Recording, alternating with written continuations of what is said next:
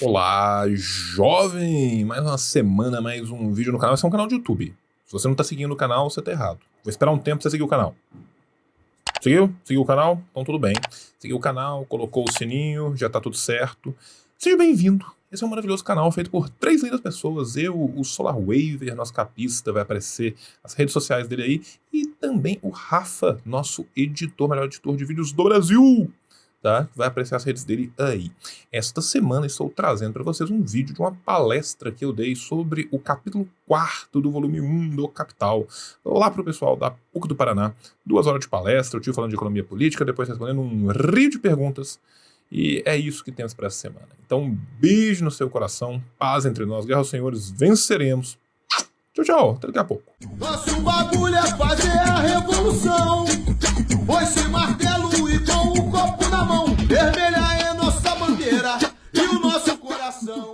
Saudações, pessoal, estamos ao vivo. É, agora, ao, ao vivo, cumprimentar todo mundo. Primeiro, cumprimentar meu companheiro Miguel, que está sempre comigo, e, e cumprimentar o nosso convidado de hoje, o brilhantíssimo, queridíssimo, anticolonialista de primeira, mas também estuda Mesopotâmia, Idade Média, tudo que vocês quiserem um pouco, assim, multilinguista, né?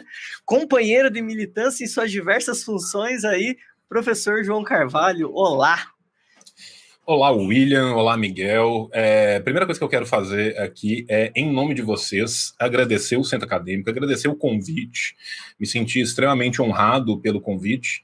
Né, um convite o qual eu nem me acho digno dele, não é exatamente a minha área de, de expertise aqui, economia política, mas nós vamos tentar falar um pouco e eu vou puxar a brasa para o meu lado né, depois que eu falar de economia política, eu vou puxar um pouco também para essas questões né, coloniais e anticoloniais, que estão mais intrinsecamente ligadas com esse capítulo do que a um primeiro momento é, transparece. Né? Então é isso que eu vou querer trazer aqui para vocês hoje. Em segundo, eu queria agradecer a todas as pessoas que estão aqui agora ao vivo nos vendo, né, no meio dessa tarde aqui de uma terça-feira e quem estará também nos vendo a posteriori, né? Já que o vídeo vai ficar salvo, as pessoas terão a oportunidade também de acompanhar a posteriori. Quem estiver aqui agora, também, né? Né, no meu canal também vou upar o vídeo brevemente. E se você, porventura, estiver vendo esse vídeo gravado depois e não se sentir contemplado pelas perguntas que foram colocadas e quiser encaminhar alguma pergunta, você pode fazê-lo diretamente a mim no final da apresentação que eu vou deixar é, tem todos os meus contatos, tem minhas redes sociais, e-mail, tudo. Então, assim, se você quiser mandar uma pergunta, pedir alguma ajuda bibliográfica, qualquer coisa, eu estou sempre à disposição. Tá? Perfeito. É, só um último, dois últimos avisos daí da minha parte, daí a gente vai liberar o professor, que, que é a, a, a, grande orientação de hoje. O primeiro é, pessoal, só relembrando, ao final da fala do professor, a lista de presença ali embaixo, é, em cima de todos esses links que já estão dispostos, que é o link de inscrição do colóquio, do colóquio de, do, do seminário de, de Kant e também do seminário de Sartre, né? Porque como um centro acadêmico de filosofia, a gente é diverso nessas, nesses estudos muito importantes neste momento.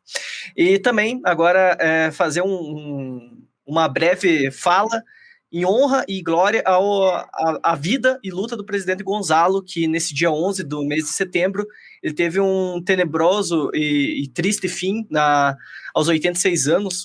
Para quem não sabe, o presidente Gonzalo, de nome Abimael Guzmán, foi líder da Guerra Popular no Peru e um, gran, um grandíssimo professor de filosofia ainda, em seus tempos de professor era kantiano, tem um trabalho, inclusive, muito interessante, e depois avança para a, as etapas do marxismo e se torna aí o grande, a grande contribuição da, da síntese do que a gente conhece hoje por maoísmo, né? Não é abstrato o, maoísmo não é simplesmente um sinônimo do que é o pensamento de Mao Zedong e da, das problemáticas que hoje a própria China adota é essa ideia de pensamento de Mao Zedong, que daí gera diversas controvérsias, né? Mas o presidente Gonzalo, apesar de todas essas controvérsias é, que, que pode se enumerar, por, porque toda uma revolução ela é uma revolução complexa, ela é uma revolução violenta, e que sim, vai ser minada de propagandas anticomunistas, vai ser minada de mentiras, de ataque do Estado fascista peruano, e ele ainda assim prevalece em como um dos grandes nomes junto a Marx, Engels, Lenin, Stalin, Mao Zedong e tantos outros,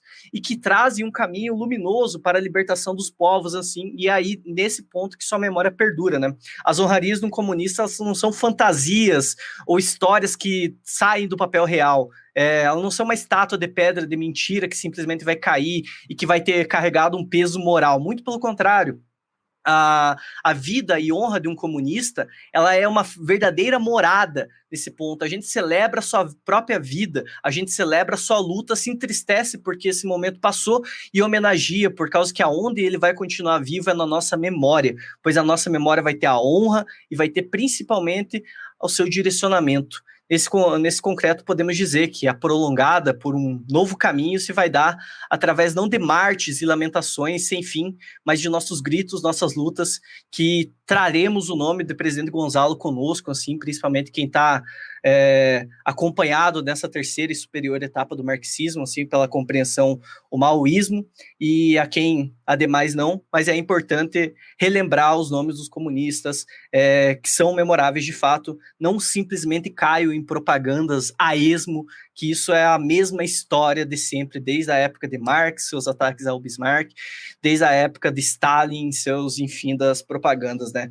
Se é tão fácil a gente defender é, indivíduos, às vezes, distantes da nossa própria realidade, aqui o nosso vizinho, o presidente Gonzalo, com sua importância hercula, também deve ser o nosso foco de homenagem e honra neste momento. Dito isso, sairei aqui do, do fundinho, passo a palavra ao professor João, é, peço desculpas pela tomada do tempo, e é isso, vamos lá. Pode falar, professor. Gente, é, vamos lá. Eu vou colocar aqui, eu coloquei aqui para os meninos, né, a, a, apresentação que vai nos guiar aqui hoje. Eu estou partindo do pressuposto que boa parte de vocês nunca leu, né, o, o Capital inteiro antes, que essa vai ser uma primeira vez para vocês, né, e assim o sendo, né, é, eu resolvi fazer uma apresentação um pouco mais é, pormenorizada do próprio capítulo para facilitar a vida de vocês aí. Né? tentando aqui na minha tela, ele fica em tela inteira quando eu dou F5. Eu não sei se fica para vocês ou não com a divisão dos slides. Se não ficar, vocês, por favor, me avisem. Pior tá? que não ficou, professor. Não fica, né? É, mas deixa que qualquer coisa, eu centralizo o slide e daí ele dá para ler bem. Daí a cara do senhor vai ficar um pouco de, não vai ficar tão centralizada, mas a não, posteriori mas deixa, volta. não, não tem problema não. Eu não tenho que aparecer. O que tem que aparecer é a apresentação. Eu sou completamente supérfluo aqui. Então perfeito. É, o que acontece é o seguinte, gente, né? Nós estamos aqui hoje para falar do capítulo 4, transformação do dinheiro em capital, né? E eu vou acompanhar um pouco com vocês o capítulo 4, trazendo um brevíssimo, minúsculo entrada do que vem antes, né? Só para a gente pensar, né? Então, assim, qual que é a a base do regime capitalista. Qual que é a base da análise do capital? Né? É a análise das relações de produção da sociedade capitalista no seu aparecimento, no seu desenvolvimento e no seu posterior declínio. Né? Esse vai ser o núcleo que vai constituir o principal do Capital de Karl Marx nas, nos seus três volumes. Né? A gente pode pressupor, então, né, que a base do regime burguês é a propriedade capitalista sobre os meios de produção. Ora, essa propriedade capitalista sobre os meios de produção é a propriedade privada dos capitalistas, propriedade que não provém do trabalho e que é utilizada para exploração dos operários assalariados. Né? Nós temos a, a, caracterização clássica feita por Marx, que eu trouxe aqui, que é do crítica do programa de Gotha, né? e eu cito. O modo de produção capitalista repousa no fato de que as condições materiais da produção encontram-se nas mãos dos que não trabalham, sobre forma de propriedade do capital e propriedade do solo, ao passo que a massa possui apenas a condição pessoal da produção, a força de trabalho. Por que, que eu acho que essa citação é importante aqui para a gente entender esse capítulo? Porque nesse capítulo nós vamos chegar por um longo caminho né, ao desenvolvimento dessa, entre aspas, liberdade total e restrita e absoluta que leva à vinda da força de trabalho. Caminhamos. Bem, a produção capitalista ela se baseia no trabalho assalariado. Os trabalhadores assalariados eles estão livres das limitações feudais, não apenas feudais, mas dos outros sistemas, mas também se acham privados dos meios de produção. Ou seja, eles se veem compelidos pela ameaça da fome a vender a sua força de trabalho aos capitalistas. Né? A exploração do proletariado pela burguesia vai constituir, então, a principal característica do capitalismo, e a relação entre a burguesia e o proletariado é a principal relação de classe da sociedade capitalista. Por que, que é importante a gente colocar a principal relação de classe e não a única relação de classe? Porque nos países onde impera o modo de produção capitalista, ao lado das formas capitalistas da economia, vão se conservar, em grau maior ou menor, restos consideráveis das outras formas pré-capitalistas da economia. O capitalismo puro não existe em lugar nenhum, em fase nenhuma, em nunca existiu, nunca existirá. Professor, é, peço, peço desculpas, mas eu acho que como o senhor deu F5 para o senhor, não está passando para nós daí... Uh, Olha, gente, mas que loucura. Eu... É, eu acho que se o senhor sair do F5, é, daí teria, vai ter que passar normal. Perfeito, agora tá passando. Foi agora? Agora foi. Desculpa, viu, gente? Acontece. Bem, é, nos países onde impera o modo de produção capitalista, você vai ter outras formas concorrendo né, com as formas capitalistas de produção da economia. Vão se conservar em grau maior ou menor os restos dessas formas pré-capitalistas. Não existe, portanto, um capitalismo puro para além da, da, propriedade capitalista, vai existir nos países burgueses a grande propriedade dos latifundiários da terra, a pequena propriedade privada dos proprietários dos produtores mercantis simples, os camponeses e artesãos também que vão viver do seu fruto do seu trabalho.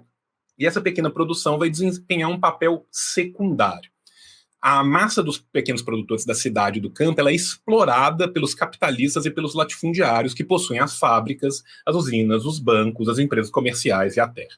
O que isso significa dizer? Isso significa dizer que isso é válido tanto para os países do capitalismo central, bem como para os países que seriam os países colonizados, os países colônias, depois semicolônias, ou os países que conseguem a sua independência, que você vai ter outros modos de produção convivendo com o capitalismo. Quando nós, maoístas, falando em semi-feudalidade, a gente não quer dizer que o Shrek está andando na rua, que tem castelo no Brasil, né, que, que, que as pessoas lutam é, jogos de justa montado nos seus cavalos.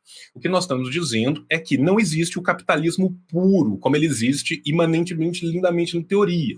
O que existe na prática é a forma capitalista de produção se sobressaindo sobre as demais, ora mais, ora menos, dependendo do lugar, mais ou menos, dependendo do setor, mais ou menos. É importante a gente entender isso para a gente entender que as elucubrações que vão ser feitas no Capital, principalmente neste primeiro volume, muitas vezes vão ser feitas sobre uma base teórica e logo na sequência vão ser contraditas à sua praxis para que se chegue a esse movimento do real. Continuemos.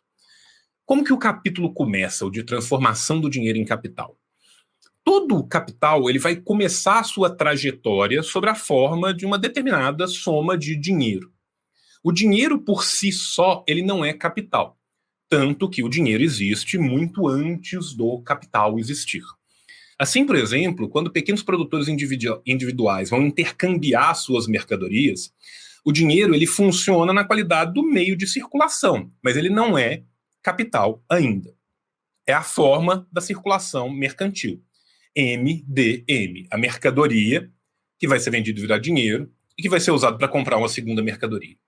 Isso é, a venda de uma mercadoria para a compra de outra. O dinheiro transforma-se em capital quando ele é usado com o fim de explorar o trabalho alheio.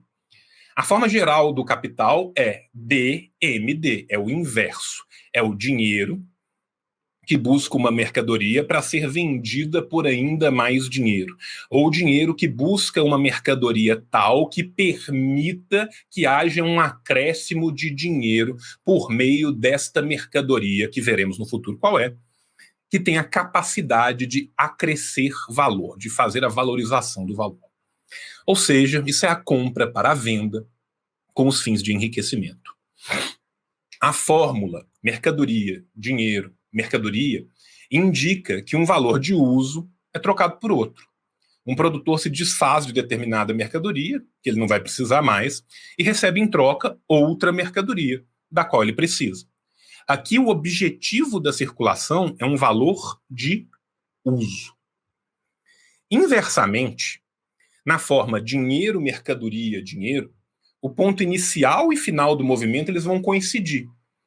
Tanto quando se começa como quando se termina, o capitalista tem dinheiro na mão.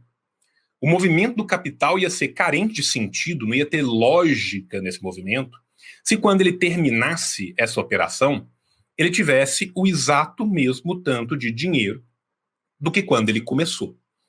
Para o capitalista, todo o sentido da sua atividade vai consistir em transformar como resultado da operação que o dinheiro na mão dele ao final seja maior do que o dinheiro que estava na mão dele antes.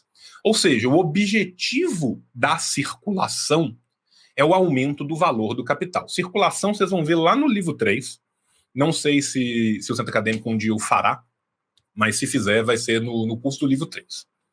Consequentemente, então, a fórmula geral do capital é a seguinte: dinheiro, DMD, mas D.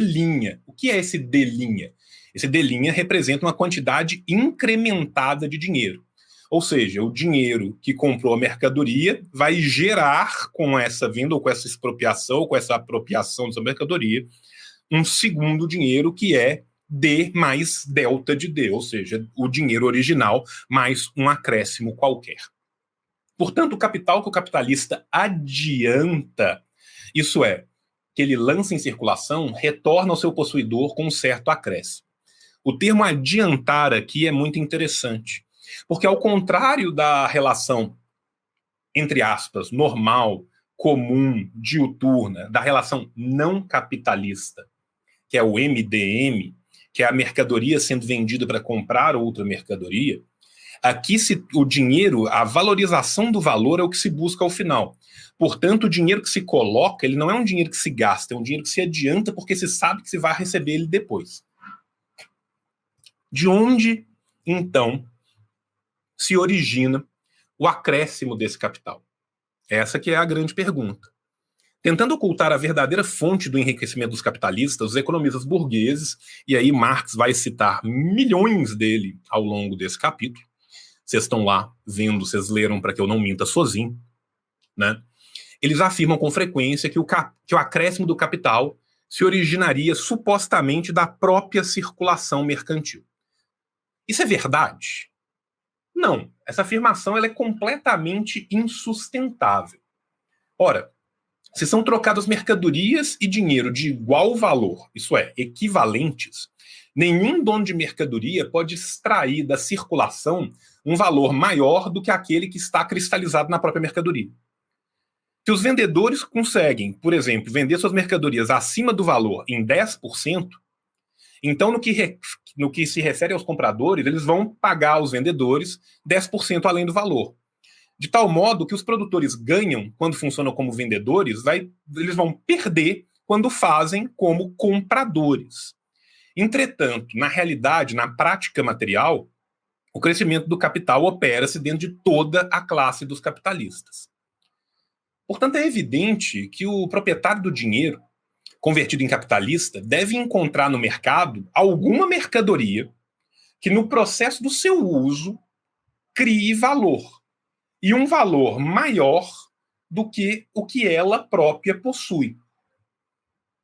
Em outras palavras, o proprietário do dinheiro deve encontrar no mercado uma mercadoria cujo valor de uso possua ele próprio a propriedade de ser fonte de valor, de ser criador de valor. Essa mercadoria tem nome, essa mercadoria chama força de trabalho. Vamos partir então adiante para a força de trabalho como mercadoria, o valor e o valor do uso da mercadoria força de trabalho. Bem, a força de trabalho, né, o que, que ela é? Ela é como conjunto das capacidades físicas e intelectuais que o homem vai empregar no processo da produção de bens materiais. É um elemento, é um elemento necessário para a produção em qualquer forma de sociedade. Entretanto, somente sobre o capitalismo, sobre, desculpa, a força de trabalho vai se transformar em mercadoria. O capitalismo é então a produção mercantil no seu mais alto estado de desenvolvimento.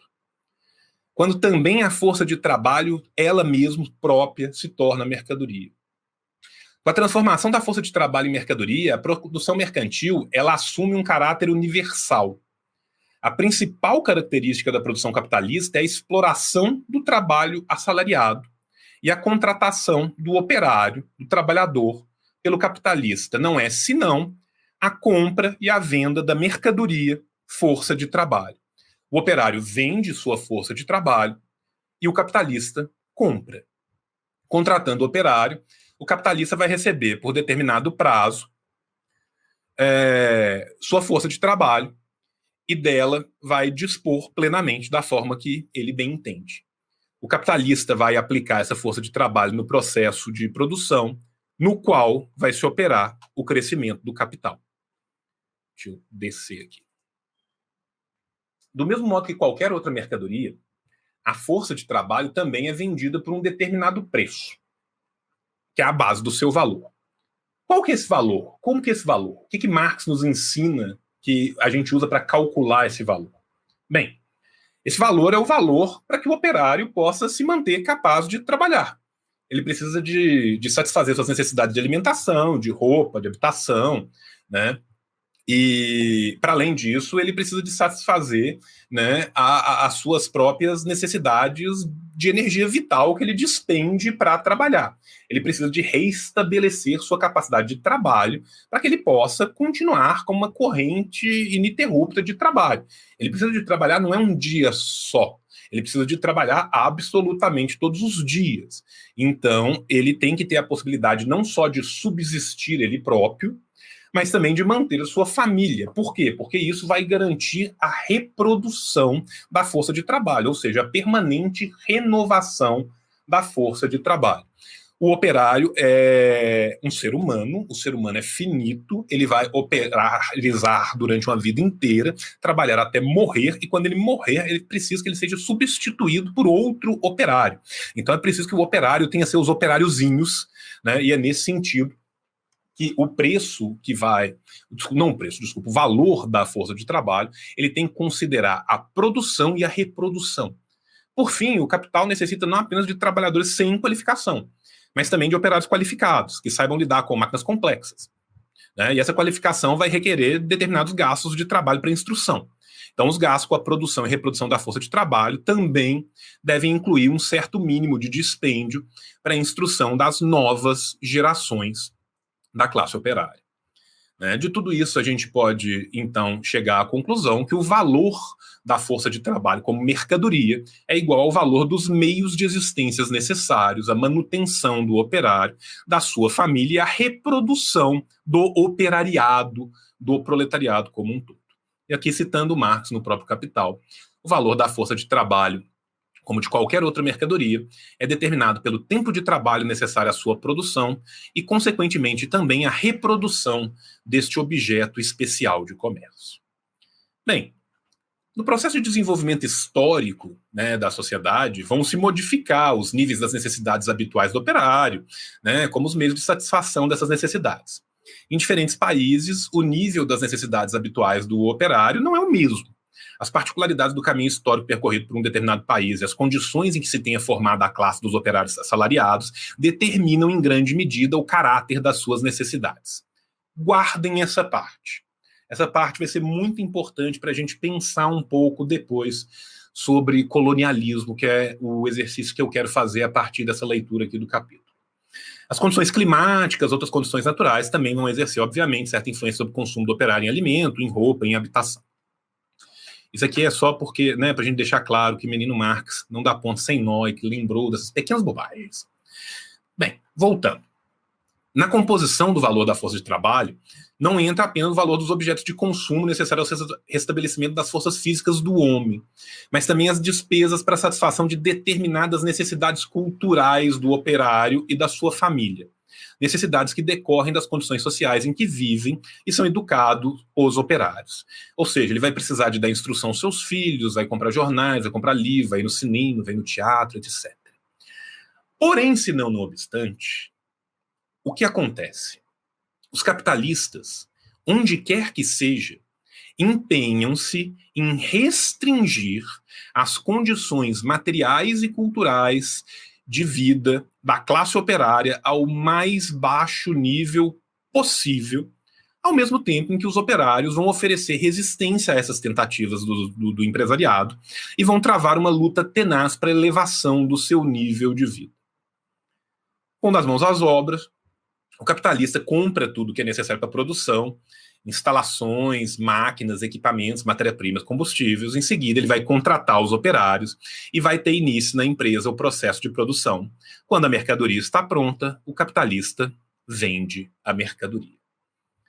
O valor de uma mercadoria pronta, então, vai incluir, em primeiro lugar, o valor dos meios de produção que foram gastos, as matérias-primas reelaboradas, combustível utilizado, determinada parte do valor das instalações, máquinas e equipamentos, e, em segundo lugar, o novo valor criado pelo trabalho dos operários daquela empresa. O que, que representa esse novo valor? Vamos pensar.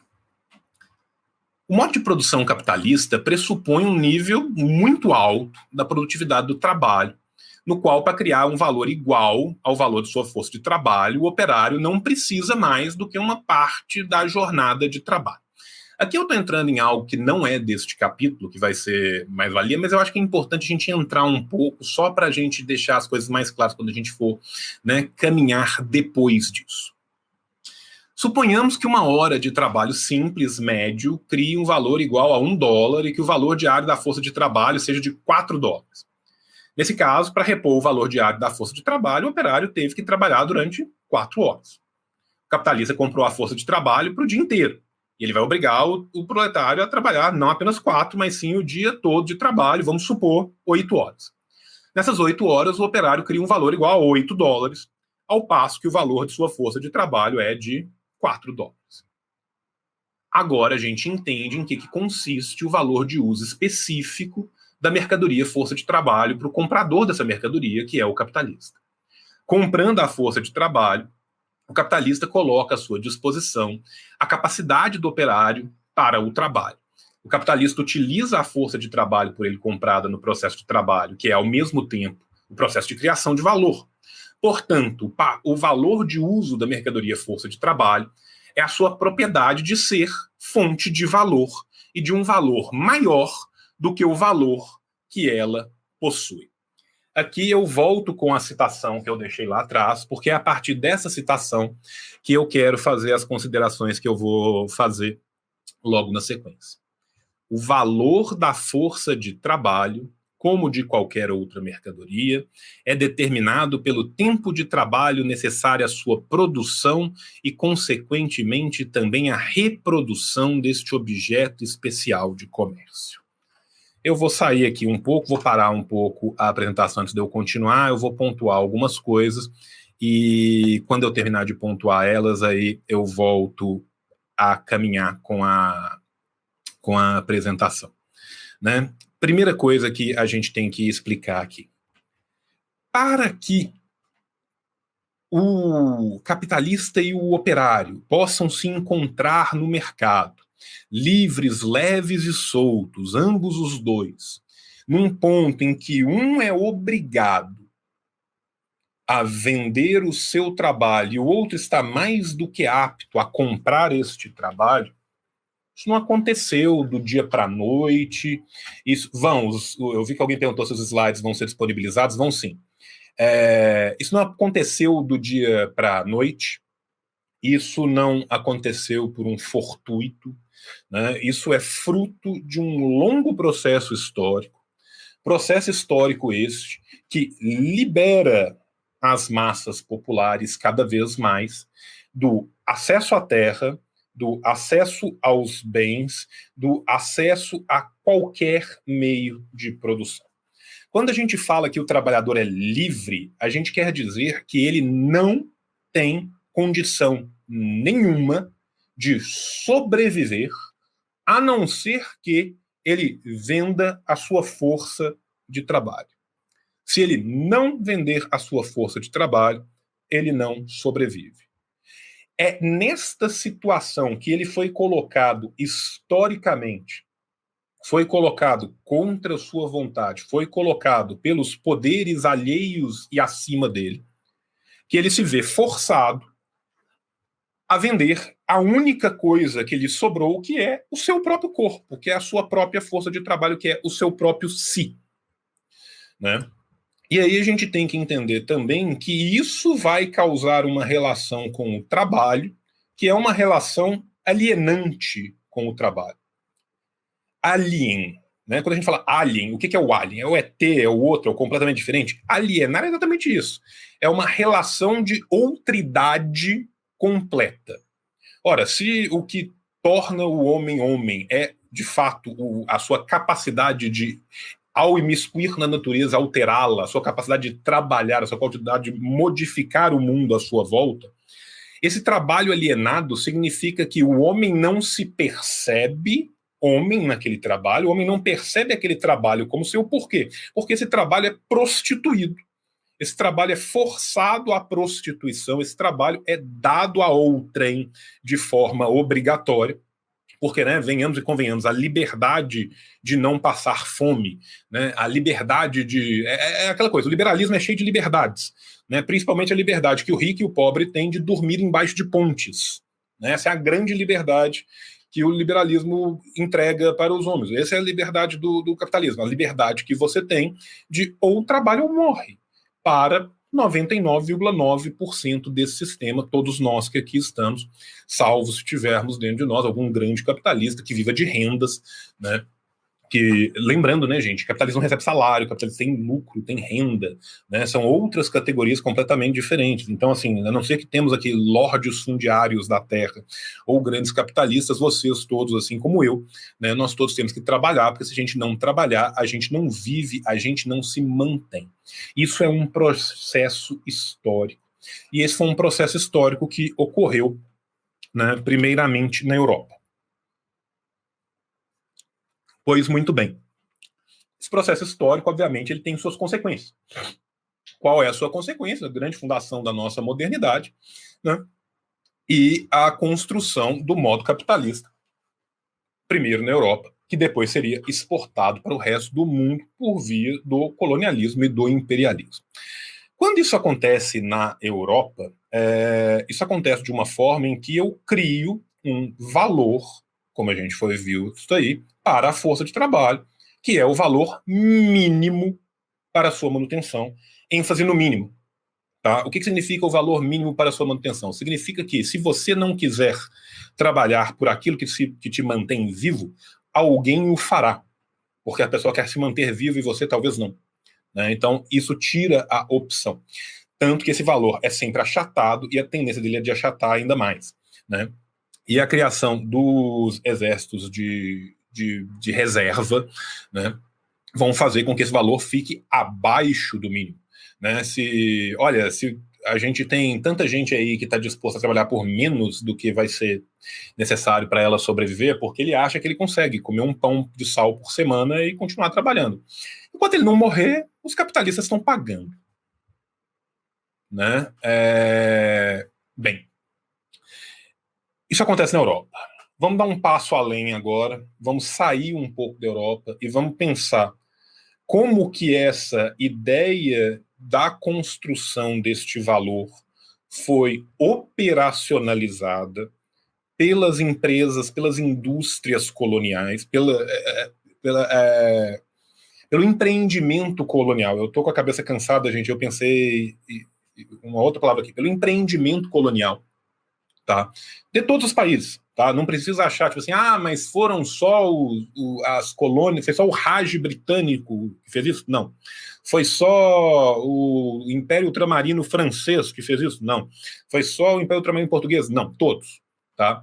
Eu quero agora dar um passo além, a gente sair um pouco da Europa, voltando, focando nessa ideia que eu falei, né, desse valor da força de trabalho, para pensar como que a ideia que é falsamente vendida de missão civilizatória e falso é, falso erro dessa missão civilizatória, essa tentativa de se criar nas colônias um espelho às avessas do que seria as metrópoles, é uma farsa.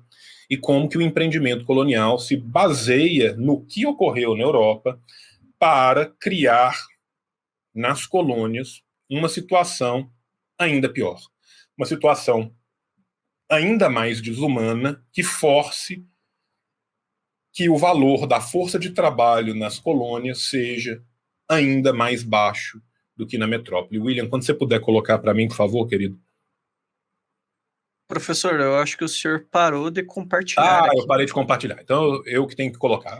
Bicho. Ah, juro acontece. juro que eu aprendo. Vamos, a tecnologia está lutando contra mim esses dias também, então é, é padrão, hein? Só aproveitando, uh, a Guiar, tu, se tu puder reformular a pergunta, porque o Laboutier ele viveu em 1500 e pouquinho, muito antes de Marx e Engels nascer, então é, eu acho que atiçam de outra maneira, mas enquanto o professor vai colocando ali. É. Aí, Ico, entramos. Beleza. Ok, eu vou brevemente voltar aqui na última, só porque aqui, ó, eu quero focar essa frase aqui. Ó. Valor da força de trabalho, como qualquer outra mercadoria, é determinado pelo tempo de trabalho necessário para sua produção e, consequentemente, reprodução desse objeto especial de comércio. Vamos agora falar né, de força de trabalho, que vai ser a pedra de toque do projeto colonial e, posteriormente, né, do projeto imperialista. Obviamente, lembrando que aqui eu vou falar da força de trabalho a partir do momento que ela se torna assalariada nas colônias. Né?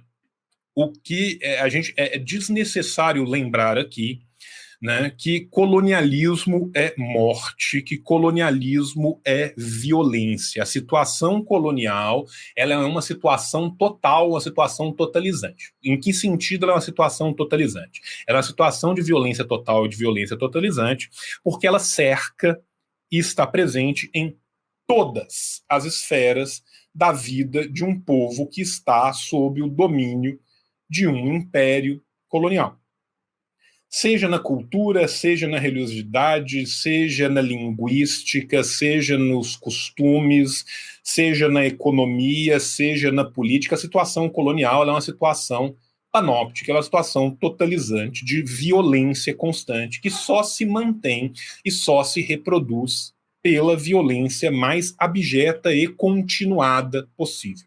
Assim o foi em todos os locais aonde o homem branco colonizou. Né? Não só o homem branco, porque também no final do século XIX, né, já também no século XX, tivemos outras empresas coloniais, como a empresa colonial do Japão Imperial, que foi ainda mais cruenta e a gente esquece muito dela. Mas, de toda sorte, né, uh, isso perpassa toda a situação colonial. Obviamente, o valor de trabalho, a força de trabalho, só pode ser uma mercadoria porque o trabalhador não o é. Se o trabalhador é uma mercadoria ele próprio, a sua força de trabalho deixa de ser uma mercadoria porque ele, trabalhador, se tornou uma mercadoria e, como mercadoria, ele pode ser usado da forma que, que, que seja. Não importa. Tá? Então, assim, é... a, a, a força de trabalho ela só vai ser então mercadoria se o trabalhador não for mercadoria. O trabalhador precisa de ser livre e, e, e, completamente despido de qualquer outra forma de sobrevivência que não o vender o seu trabalho para que a força de trabalho possa ser uma mercadoria ela mesma. Beleza. Primeiro passo da, da empresa colonial, né, primeiro passo do, do empreendimento colonial europeu foi usar outras forças de trabalho não livres, foi usar mercadorias humanas.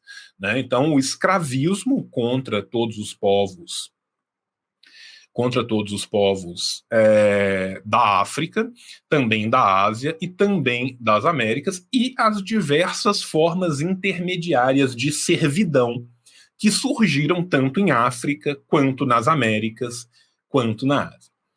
Passado este primeiro momento, visto a necessidade imperiosa de se caminhar para fora do escravismo, necessidade essa que foi imposta contra os colonialistas, não porque os colonialistas queriam, se dependesse somente dos colonialistas, eles seriam escravistas até hoje. Passado este primeiro momento, se tem então que erigir uma nova sociedade com base no capitalismo que seja lucrativa. Só se faz colônias, só se coloniza porque se acha que a empresa colonial vai ser lucrativa. Desde o começo, a empresa colonial era muito, muito lucrativa, porque os bens eram comprados ou roubados por quantidades mínimas ou muitas vezes escamoteados com bens de valor inexistente para o europeu e revendidos na Europa por valores astronômicos. Ou seja, o, o simples comércio, a simples esfera da circulação. Desculpa, estava acendendo cigarro, gente permitia auferir lucros gigantescos. Ora, isso não aconteceu durante muito tempo, até porque, um, esses povos também resistiram, dois, existia competição intra-europeia entre as companhias diferentes, três, chegou-se à conclusão que seria mais lucrativo a médio e longo prazo se construir estruturas locais permanentes ou não que permitissem isso.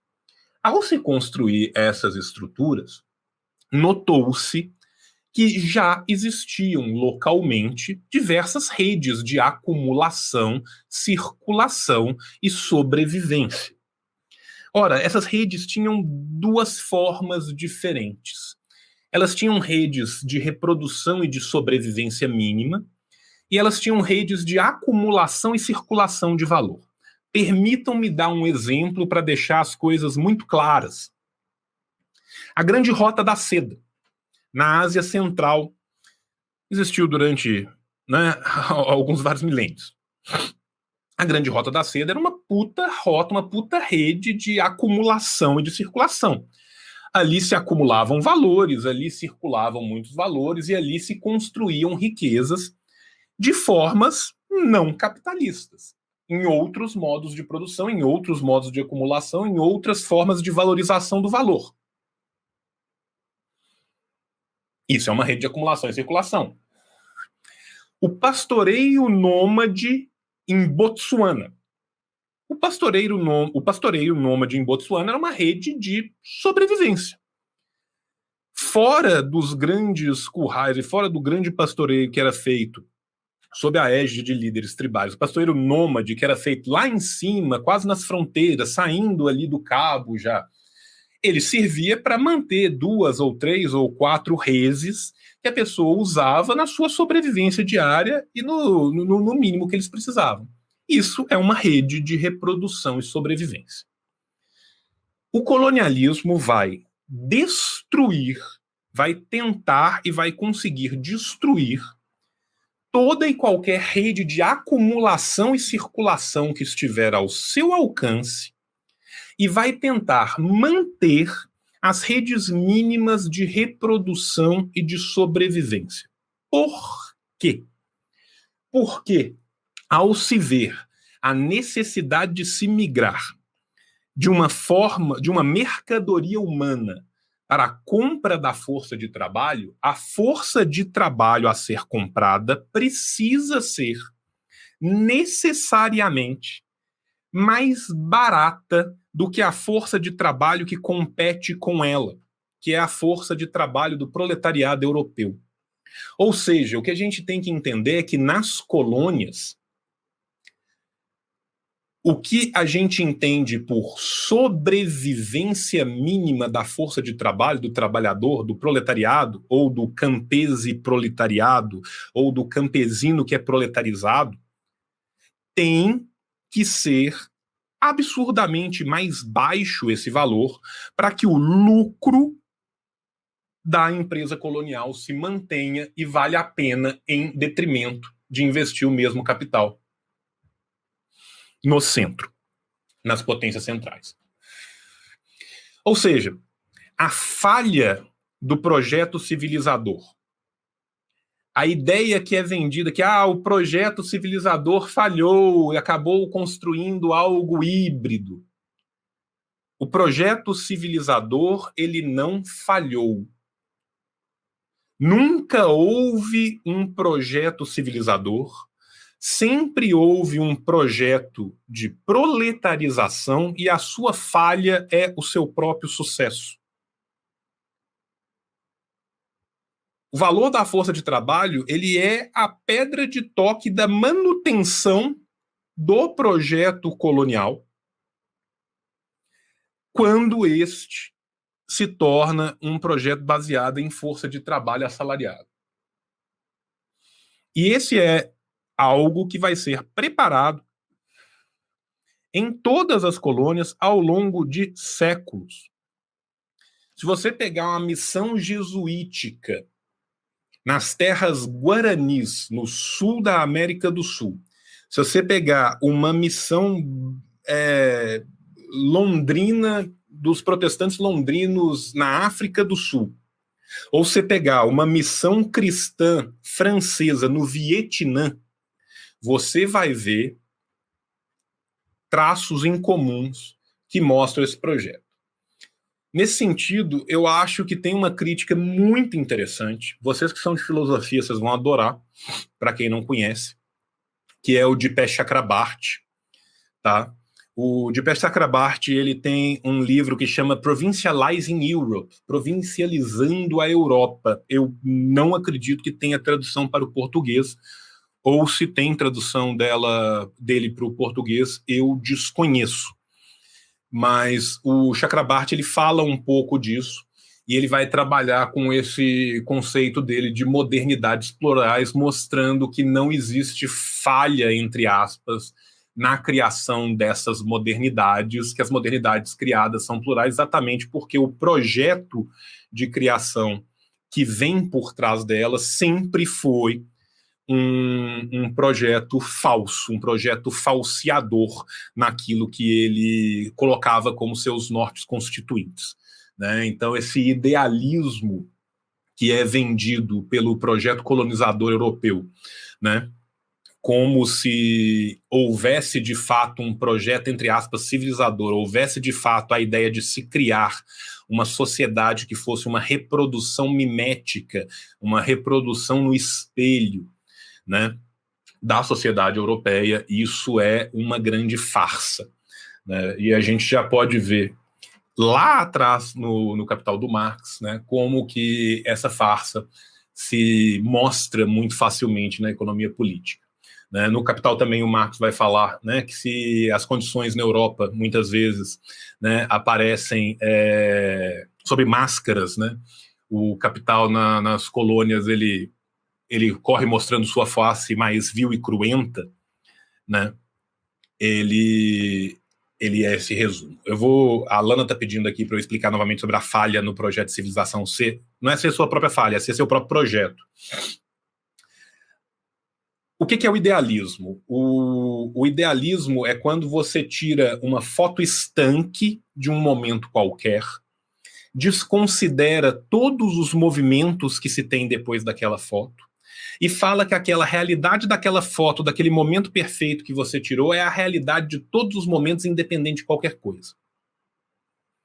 O materialismo é o contrário, é buscar a materialidade da praxis, é buscar os movimentos do real e as interações desses movimentos do real nos seus próprios movimentos para compreender esta dinâmica do real. O idealismo, como o próprio nome vende, ele vende ideias, ideias lindas e maravilhosas que não aguentam três minutos de trocação de fatos, de socos com a prática material da vida. O projeto civilizador europeu, que é vendido e foi vendido durante séculos como projeto da colonização, que caberia aos grandes, puríssimos, branquérrimos europeus, levar a todos nós, povos marrons, negros, amarelos e de todas as cores do mundo, a sua civilização linda e maravilhosa e transformar nós que somos bárbaros em homens e mulheres civilizados, exatamente como eles, com a sociedade igualzinha deles, com tudo que a sociedade deles tem, isso sempre foi uma farsa, isso sempre foi uma mentira. A verdade nua e crua por trás da colonização é o lucro. A colonização serve ao lucro. A colônia serve ao exclusivo metropolitano. A sua única, única e estreita função é dar lucro para a sua metrópole. Se para dar lucro tiver que morrer todo mundo, trabalhar 30 horas por dia, ser espancado, a vida toca e me voe. Então, na verdade, o que eu estou mostrando aqui, e eu quero mostrar com base neste capítulo de Marx, mas eu quero mostrar principalmente com base na obra marxiana e no ferramental de análise que ela nos propõe, é que o verdadeiro projeto sempre foi um projeto de tornar cada vez mais lucrativo uma empresa em que não se importa com a vida humana.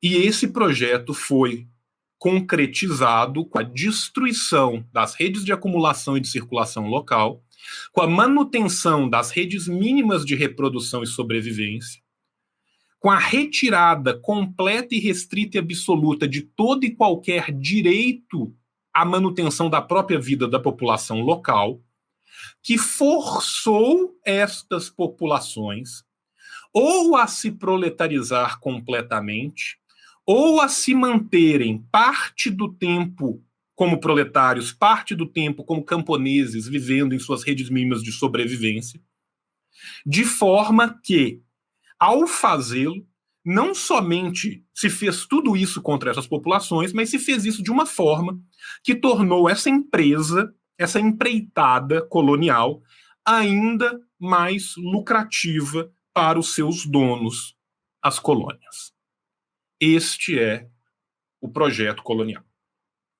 Agradeço muito pela, pelo tempo que me foi dado. Eu estou com a cabeça hoje super doente, super cansado, então falei até rápido. Né? Eu tinha uma hora, gastei um pouco menos. Vou, vou pedir desculpa pelos nove minutos que eu fiquei devendo. Ah, que é isso, professor. Tá, tá maravilhoso e tá coberto de elogios. O pessoal falou que todas as aulas poderiam ser com o senhor. Eu estendo o elogio. Tá brilhante, como sempre. É a segunda participação do professor aqui conosco, então, se quiserem ver a outra palestra, ele dividiu ali com um tempinho com o professor Rodrigo Alvarenga, falando também ali sobre sobre Brasil, imigração e algumas coisas nesse sentido. Vale bastante a pena dar uma olhada no canal. É, certo, professor, eu vou aproveitar então do, do senhor antes de, iniciar a, a, a, pergunta do pessoal aqui. Eu queria fazer um, uma minha mesmo, aproveitar que, o senhor, que temos um especialista em Fanon aqui neste momento, e se, se o senhor consegue fazer é, companheiro, desculpa, eu tenho o hábito de chamar de senhor. É, o companheiro consegue fazer a, a, a, como que eu sei que o Fanon ele vai fazer uma releitura, por exemplo, da categoria de looping proletariado, né, do, do Marx. Não necessariamente uma releitura, mas ele vai dar uma função bastante ampla aqui para ele no terceiro mundo, tanto que no Condenados à Terra vai ter um determinado momento que ele vai falar que o looping proletariado ele pode ser cooptado tanto pelas forças reacionárias nesse sentido, quanto pelas forças é, revolucionárias, né, por causa de, de toda essa questão de serem imediatamente famélicos. Né? E eu queria saber como que né, nessa, é, nessa constituição da colonização do terceiro mundo, essa periferia, é, essa maneira como se constitui todo o desenvolvimento do capital é, gera algum é, é, o looping proletariado em massa no terceiro mundo, no, no, dito terceiro mundo, nas semicolônias, colônias e tudo mais, ou, ou talvez o termo ele acaba não transmitindo uh, realmente o que está exposto por Marx, e daí eu já vi que também usam, por exemplo, o conceito de semi-proletariado, né? Eu queria saber com o senhor como que o senhor é, co colocaria essa formação da pessoa que sai do campo, ela não é absorvida pela, pela cidade, pois não há indústria, não há como proletarizar ele de fato, e dele fica nessa, nesse limbo ali, que é um dos grandes problemas da, da, da contra-argumentação da semifeudalidade, né? Porque o pessoal sempre fala assim, pô, olha a população brasileira, maioria na, na cidade, mas daí não tem um, um capenga que está seguro no emprego. Mas enfim, aí pode responder, professor, desculpe. Então, é, vamos lá por parte, cara.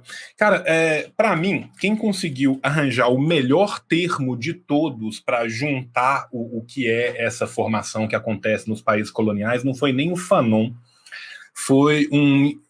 Ele não é historiador, ele é, ele é cientista social, mas ele é, ele é historiador também. É, sul-africano, que é o Komarov. Eu não sei se, se, algum de vocês já leu o, o, o Komarov. O Komarov ele tem um livro. O Komarov estuda muito é, ele estuda o colonialismo na, na África do Sul, mas ele estuda muito também as missões evangélicas e a sua relação com a formação do proletariado da África do Sul. Ele tem um livro que chama Of Revelation and Revolution, que é bem interessante, que ele usa um termo que em inglês é ótimo, que ele fala peasantariat, né, que, é, que, é, que, é o, que, é uma mistura de, de, de, de campesinato com proletariado, que é o campo proletariado, sacou? Uma coisa assim. E eu, eu acho esse termo interessante porque ele mostra muito bem o que acontece em certas formações coloniais, semicoloniais e pós-coloniais até depois, isso também a, a, acontece. O que acontece? Vamos voltar então para o Fanon. É, Fanon era um estudioso da, da, da, realidade argelina, conhecia ela profundamente, né, viveu na Argélia não só durante um bom tempo, mas como viveu é, de uma forma militante por toda a Argélia adentro e pôde observá-la muito bem. Para além disso, o Fanon fazia parte do conselho editorial do El Mujahid. Né? Então a gente tem que lembrar que boa parte dos artigos que nos chegam até nós como Franz Fanon são artigos do Franz Fanon e do conselho editorial do El Mujahid. Então, ali dentro do pensamento do Fanon, a gente também tem todo um pensamento da FLN, da, da, da Frente de Libertação Nacional Argelina, esta sim composta em sua grande maioria, não por argelinos de coração como o Fanon, mas argelinos de nascimento, pessoas que nasceram, viveram e estavam há gerações lutando na Argélia. A situação dentro da Argélia é, era tal que existiam. A Argélia foi uma colônia de ocupação, né? De fato, você teve é, o, o, settler colonialism, né? Ali na, na Argélia, os franceses entraram, os pieds noirs, né? E algumas cidades foram eleitas para que se tornassem núcleos maiores. Nessas cidades que foram eleitas para se tornar núcleos maiores, a gente tem que lembrar que isso é um processo de longa duração, que vai começar lá na primeira metade do século XIX, com a primeira tentativa, até ter de fato no final do século XIX isso resolvido, para ter a entrada, o século XX inteiro disso acontecendo. Mas nessas cidades a gente vai ter a formação de um certo proletariado urbano Proletariado urbano este que vai ser composto por muitos argelinos que vão ser absorvidos pela sociedade, pela sociabilidade francesa.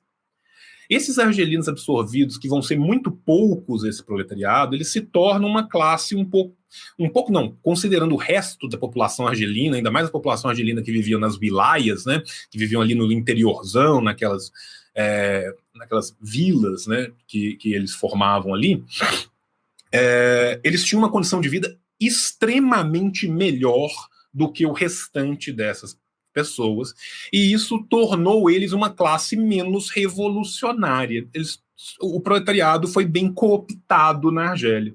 O que o Fanon falou é: quem é uma classe verdadeiramente revolucionária na Argélia é o campesinato, as pessoas que estão na Wilaia, as pessoas que estão no interior, porque essas comem o pão que o diabo amassou há 200 anos e as pessoas que estão nessa coisa desse vai e volta que não estão nem lá nem cá. Esse é o lumpen proletariado argelino. Agora, o que, que, ele falou? Ele falou que o lumpen proletariado argelino era necessariamente revolucionário? Ele falou não. Ele falou que tem que, que haverá uma disputa na revolução por este lumpen. E este lumpen pender para um lado ou para o outro vai decidir para que lado que a revolução vai ganhar. Por quê? Porque o que acontecia? As pessoas muitas vezes queriam sair da Wilaia e ir para essa cidade, só que existia já um corporativismo daquele proletariado que estava lá, eram sindicalizados e tal, num, modelo francês, cooptados, que não deixava tanto entrar. Então ficava muitas vezes de acontecer das pessoas tentarem viver na cidade, viverem numa pobreza indigente nas favelas em volta da cidade, voltarem para o campo, ou irem na cidade, conseguir um trabalho parcial durante um tempo e voltar. Essas pessoas não estavam, eh, eh, eles estavam, eles não estavam em nenhum dos dois mundos, eles não eram totalmente camponeses e eles não eram de forma nenhuma proletários. Então esse lumpen que se formava ali era um lumpen que tinha que ser cooptado, mas quem conseguisse trazer aquele lumpen teria uma grande vantagem. O Fanon fala disso para a situação da Argélia, mas isso é uma coisa que acontece em vários locais. Em vários locais, inclusive em formações coloniais, isso é muito comum. E por que que isso é tão comum? Precisamente pelo que eu falei aqui agora. É exatamente a ideia de se destruir as bases anteriores de organização da sociedade de acumulação e de, e de circulação. Quando o colonialismo chega, o que, que ele faz? Ele destrói. Ele destrói as redes que já existiam de acumulação e de circulação. E ele insere o capitalismo o tempo inteiro. A paulada, a paulada, a paulada. Se mudam as formas de valorização do valor, se mudam as formas de trocas materiais, se mudam as redes, se muda a forma de produção, a paulada, a paulada, a paulada, até que se destrua aquilo. Só que ele não destrói tudo, ele não faz essa política de terra arrasada. Ele deixa um mínimo. Por que, que ele deixa um mínimo? Porque se o cara tiver a aldeia dele, a wilaia dele, o sertão dele, para ir trabalhar três meses, ou para deixar a mulher e os filhos trabalhando, e ele poder passar seis meses lá, ele fica muito mais barato. Porque aí o preço mínimo de reprodução que eu pago para ele, eu já desconto isso que ele tem. E isso não é eu que falei e tive uma brilhante ideia. Não, você tem documentos abertos as negociações salariais da África inteira, no século XIX e na virada para o século XX, falam isso textualmente. Você pega as minas, o, as minas diamantíferas da África do Sul são ótimas, a documentação deles é ótima. Porque os caras começam a brigar pelo salário e falam: o salário é uma unha de fome, nós estamos morrendo de fome, nós viemos da casa do caralho, caminhamos o caru inteiro, viemos a pé para essa porra. Nós estamos morrendo de fome aqui. Aí o cara fala, estamos morrendo de. O salário é baixo, mas você tem em casa, né? Você tem mulher lá to tocando seus bois, você tem casa, você tem não sei o quê. É lógico que eu não vou te pagar igual eu pago o, o europeu que está aqui. O é lógico que eu não vou te pagar como eu pago o europeu é mostrando que existe uma clivagem gigantesca entre o proletário europeu, mesmo que seja transplantado, que ele vai viver como europeu, né? O proletário ele é pobre, fudido e tem mais tomar no cu. Mas o proletário europeu toma menos. O proletário europeu que vai trabalhar na África do Sul, nessa hora, ele é reconhecido como um europeu.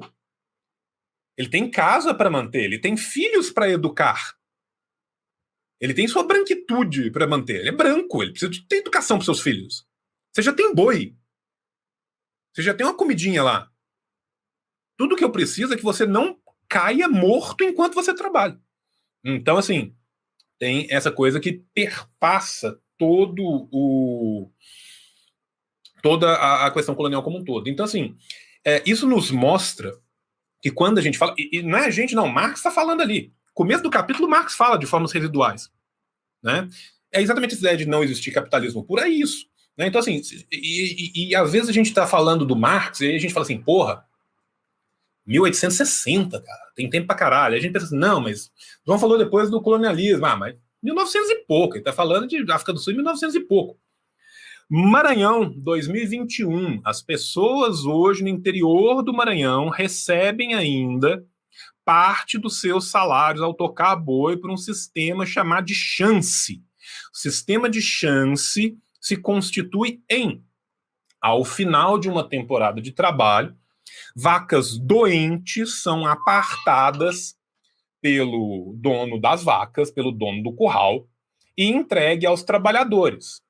Se a vaca melhorar, você recebeu uma vaca. Se a vaca morrer, você não recebeu nada. Eis a sua chance. Esse sistema existe hoje no Brasil. Se eu caminhar 300 quilômetros de onde esse sistema está implantado hoje, eu vou chegar na construção de um porto gigantesco com dinheiro chinês em terra indígena. Pelas mãos do governador do atual PSB, antigo PCdoB.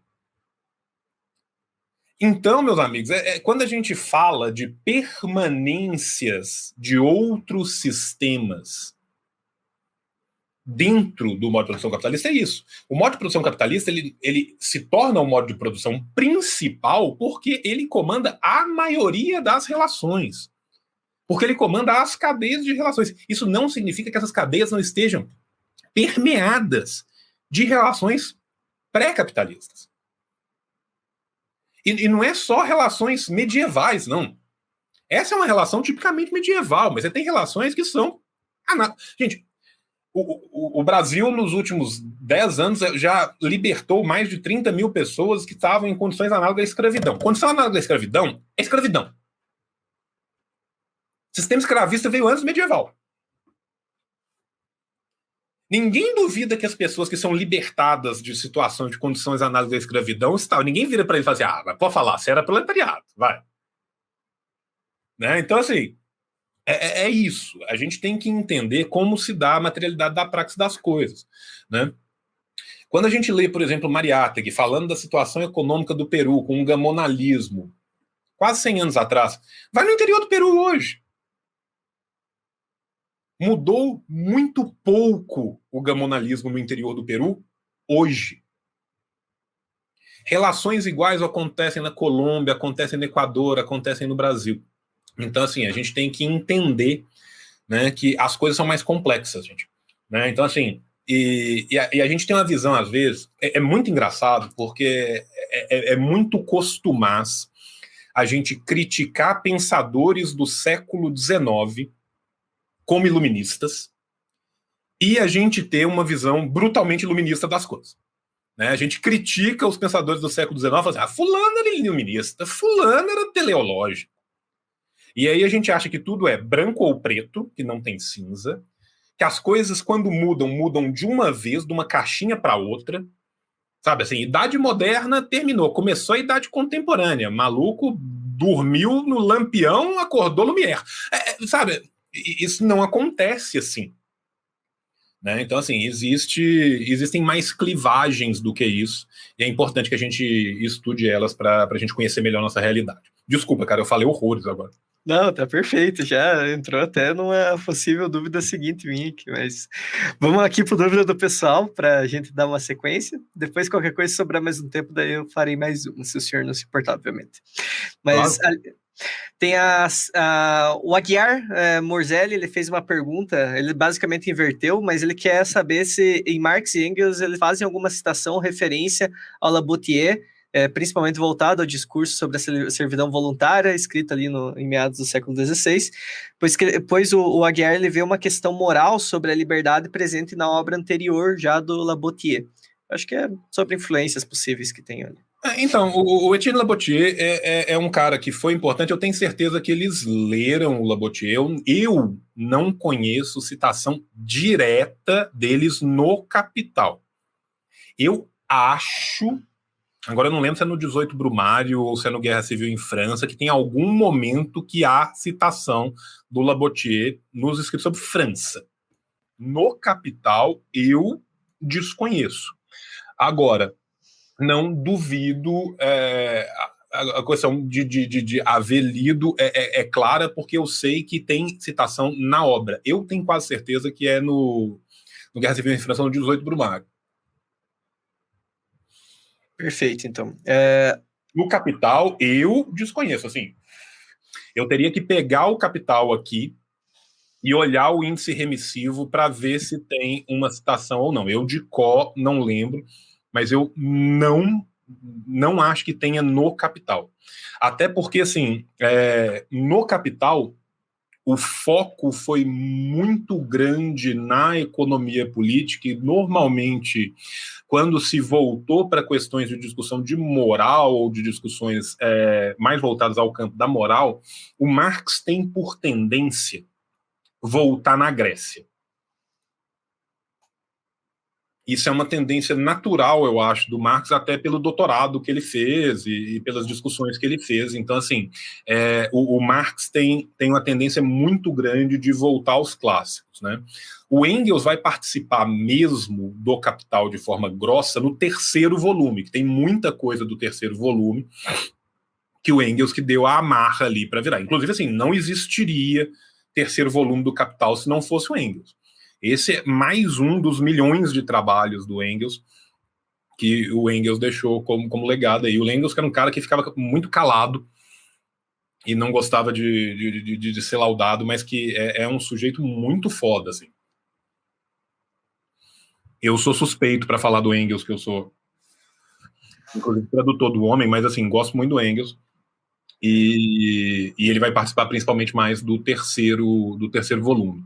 Agora, o Marx, quando ele vai é, voltar à questão de moral, porque assim, os economistas políticos que o Marx está citando, eles vão ser principalmente né, da tradição francesa, da tradição francesa e o, os britânicos, com alguns poucos italianos no meio que são um pouco mais retraídos, que já estão mais voltados ali para o mercantilismo. Eles eram moralistas, né? Quando eles escreveram ainda, desse tudo de Tracy e essa galera toda, não tinha essa separação tão dura quanto a gente vai ter na escola de economia política inglesa. A escola de economia política continental, ela é brutalmente moralista. Ela não é só moralista, ela é brutalmente moralista, né? Então, assim, os franceses, quando ele vai citar, ele já faz o combate direto com os próprios pensadores franceses, né? O, então eu acho que, que o Etienne vai estar mais provavelmente no 18 Brumário no Guerra Civil em França. Perfeito, então, professor. Uh, vamos agora à pergunta da Silva Valtz. Ela pergunta assim: como se define o valor de subsistência da mercadoria, força de trabalho, que será comprada pelo capitalista, levando em conta a divisão do trabalho por complexos? Então, é, como que você define o valor da, da, da, da, da mercadoria força de trabalho? Você define como o mínimo possível, imaginável, abaixo do aceitável, para que se tenha as condições mínimas de reprodução. Agora, a gente tem que entender que isso é uma definição teórica e matemática, e que o Marx está o tempo todo falando ali no, no, no, Capital que existe uma diferença brutal entre a realidade e o, o que vai ser a letra fria da teoria. Né? Então, o que, que acontece? Acontece que muitas vezes isso vai ser definido pela luta de classes, vai ser definido na oposição entre o que os capitalistas estão pagando e o que os trabalhadores estão dispostos a receber ou não. Isso vai depender de diversos fatores. Então, por exemplo, se a gente for pensar na própria Inglaterra de 1840, Inglaterra 1830, 1840, vamos pensar no movimento cartista. A gente estuda o movimento cartista de uma forma muito bizarra, eu diria, na, na, na escola, no segundo grau, que a gente estuda o movimento cartista como os caras que escreviam cartinha. Né? Então a gente acha que os cartistas eles simplesmente escreviam uma cartinha, ficava sentado e, e, e, era isso. Entregou uma carta, é isso. Ah, aconteceu tal coisa, vamos escrever outra carta. Né? Tipo assim, a impressão que dá do, do, do movimento cartista quando você estuda ele no segundo grau é que os caras estão com o fichário do pequeno pônei, escolhendo a, a folha mais bonita e, e, e o selo mais dourado para mandar cartinha para os outros. Não é. Os movimentos sociais que ocorreram na Inglaterra na década de 30, na década de 40, foram muito combativos. Quanto mais se a gente for pensar o que, que se tinha de teoria naquele tempo, o que, que eles estavam desenvolvendo de teoria, né? Recomendo a leitura do Engels, A Situação da Classe Trabalhadora na Inglaterra, que é um texto que nos mostra uma realidade muito mais é, dura, crua, nua do que aquilo foi. O movimento cartista, que organizou sindicalmente boa parte dos trabalhadores da Inglaterra, principalmente nos anos de 1830 e 1840, conduziu diversas greves, não só na Inglaterra, na Inglaterra, na Escócia, na Irlanda, greves essas que conseguiram subir e muito o salário dos trabalhadores e melhorar boa parte das suas condições de vida. Ora, que isso nos conta? Isso nos conta que existia uma defasagem gigantesca entre o que seria o mínimo necessário e o que estava sendo pago pelo mercado. Ou seja, nem sempre é, não, não é como se as pessoas sentassem numa, numa mesa, viesse o capitalista de cada um do, do, dos, dos, grupos e falasse assim, ok, é, o meu trabalhador precisa de X, o meu precisa de Y tal. São quantos os seus? São 30, o meu são 100 tal. Vamos fazer uma média ponderada aqui, chegamos em R$ 728,36. As coisas não acontecem assim tão maquinalmente. Então, o que acontece é que quem vai definir de fato esse valor em última instância vai ser a briga das forças dos capitalistas querendo pagar menos e os trabalhadores querendo receber um pouco mais. Isso vai variar também de, de setor para setor. Né? É obviamente que dentro do, de, de, de, um setor e de um segundo setor eh, vai haver uma diferença. Essa diferença vai falar também de qual é o maquinário que está envolvido, de qual é a qualificação daqueles trabalhadores, do tempo que eles vão precisar de estar ali, de quanto que é a, a vida local. Você tem as, as questões locais. O Marx coloca tudo isso. Ele vai falar que também tem as questões locais, as questões de climas tal. Então, por exemplo, um local em que as fábricas sejam, sei lá, mais próximas dos trabalhadores, o gasto com deslocamento não vai ser computado da mesma forma de um local que, que, que, que seja mais longe. Ou não deveria, que na prática nunca é, mas não deveria. Né? Então, assim, em última instância, a realidade dos fatos é que o que vai definir isso é a luta de classes intestina entre os dois. Para além disso, o que vai definir isso também é a manutenção dos trabalhadores. Por mais que o capitalista queira pagar sempre menos, ele quer continuar produzindo ele precisa que a fábrica continue produzindo. Se ele chegar num ponto em que o salário dele não é aceito, as pessoas falam assim: não, por isso aí eu não vou trabalhar, não. Ele não vai descer no chão da fábrica e operar 500 cadeiras sozinho.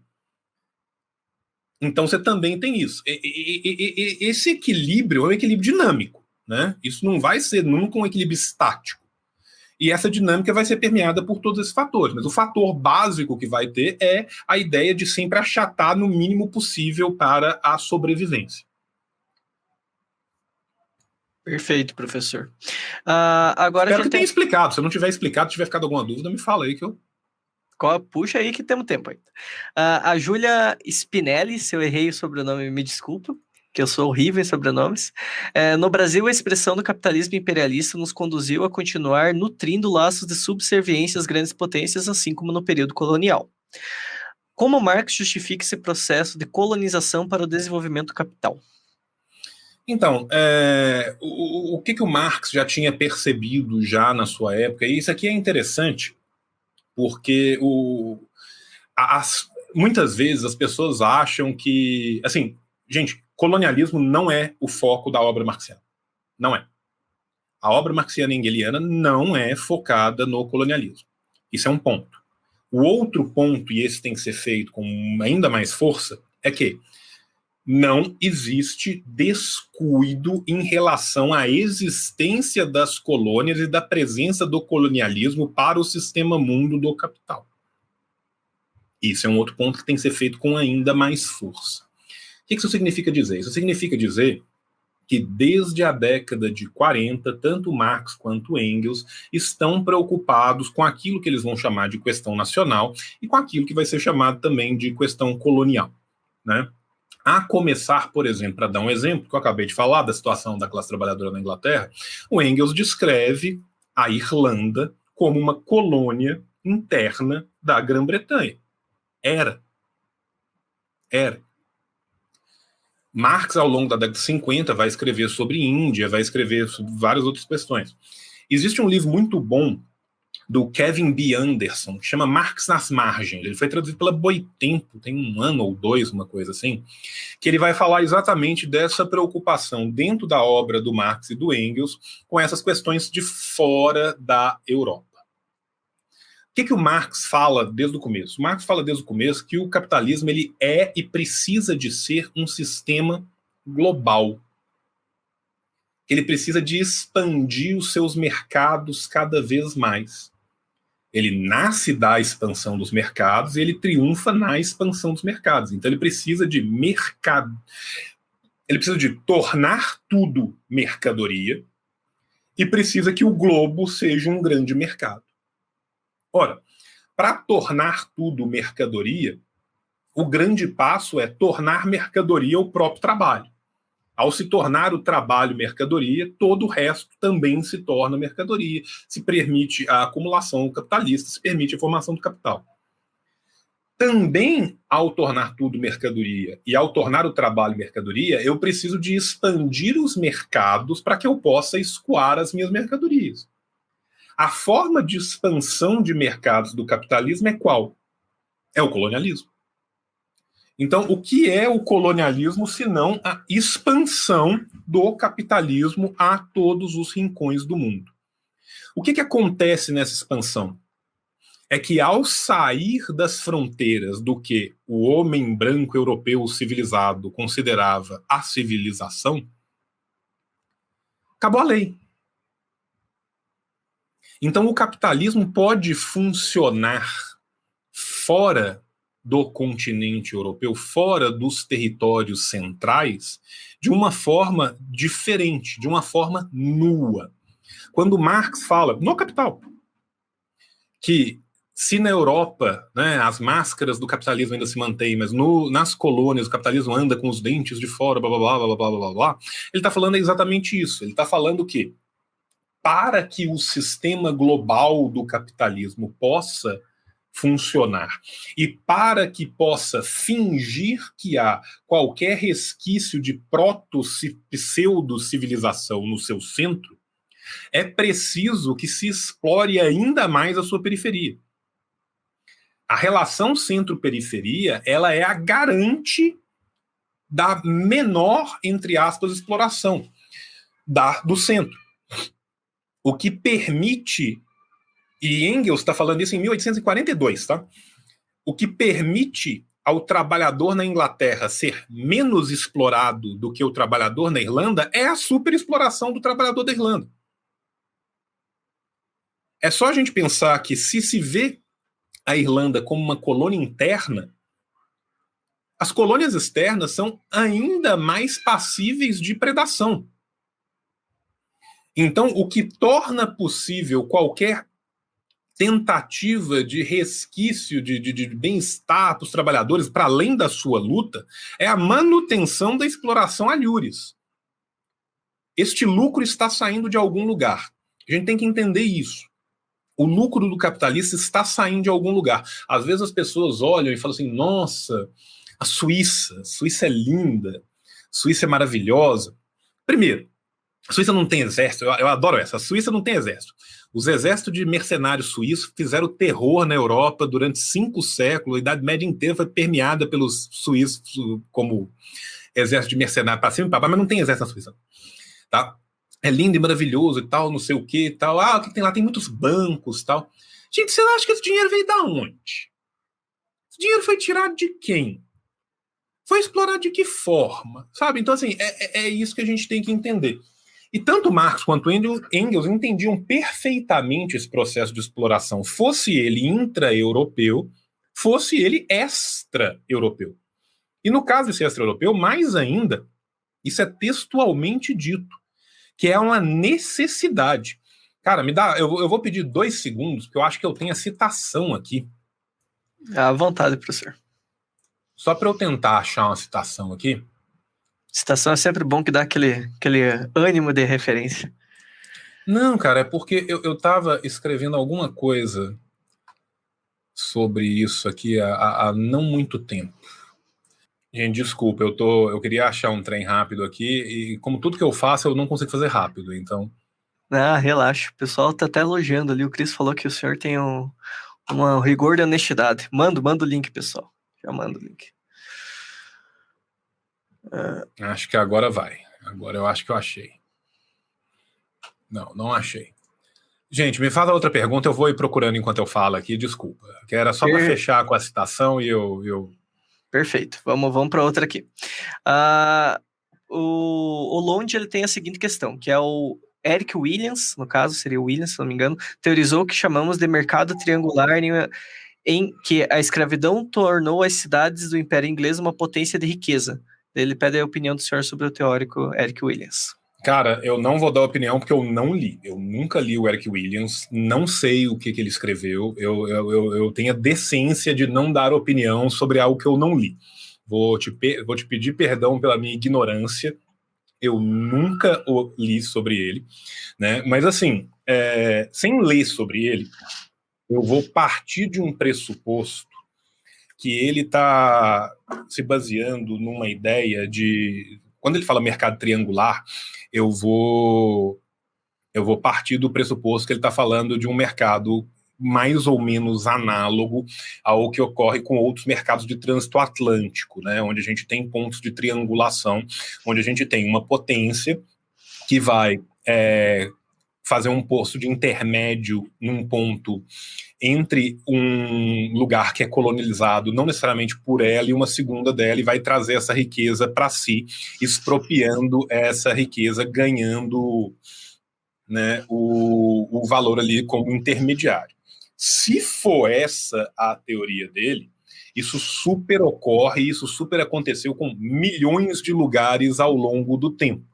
Né? Então, por exemplo, se a gente for pensar o que eram as cidades italianas no Trecento e no Quattrocento, eles eram ricas exatamente por causa dessa triangulação de vender para a Europa, comprar na China.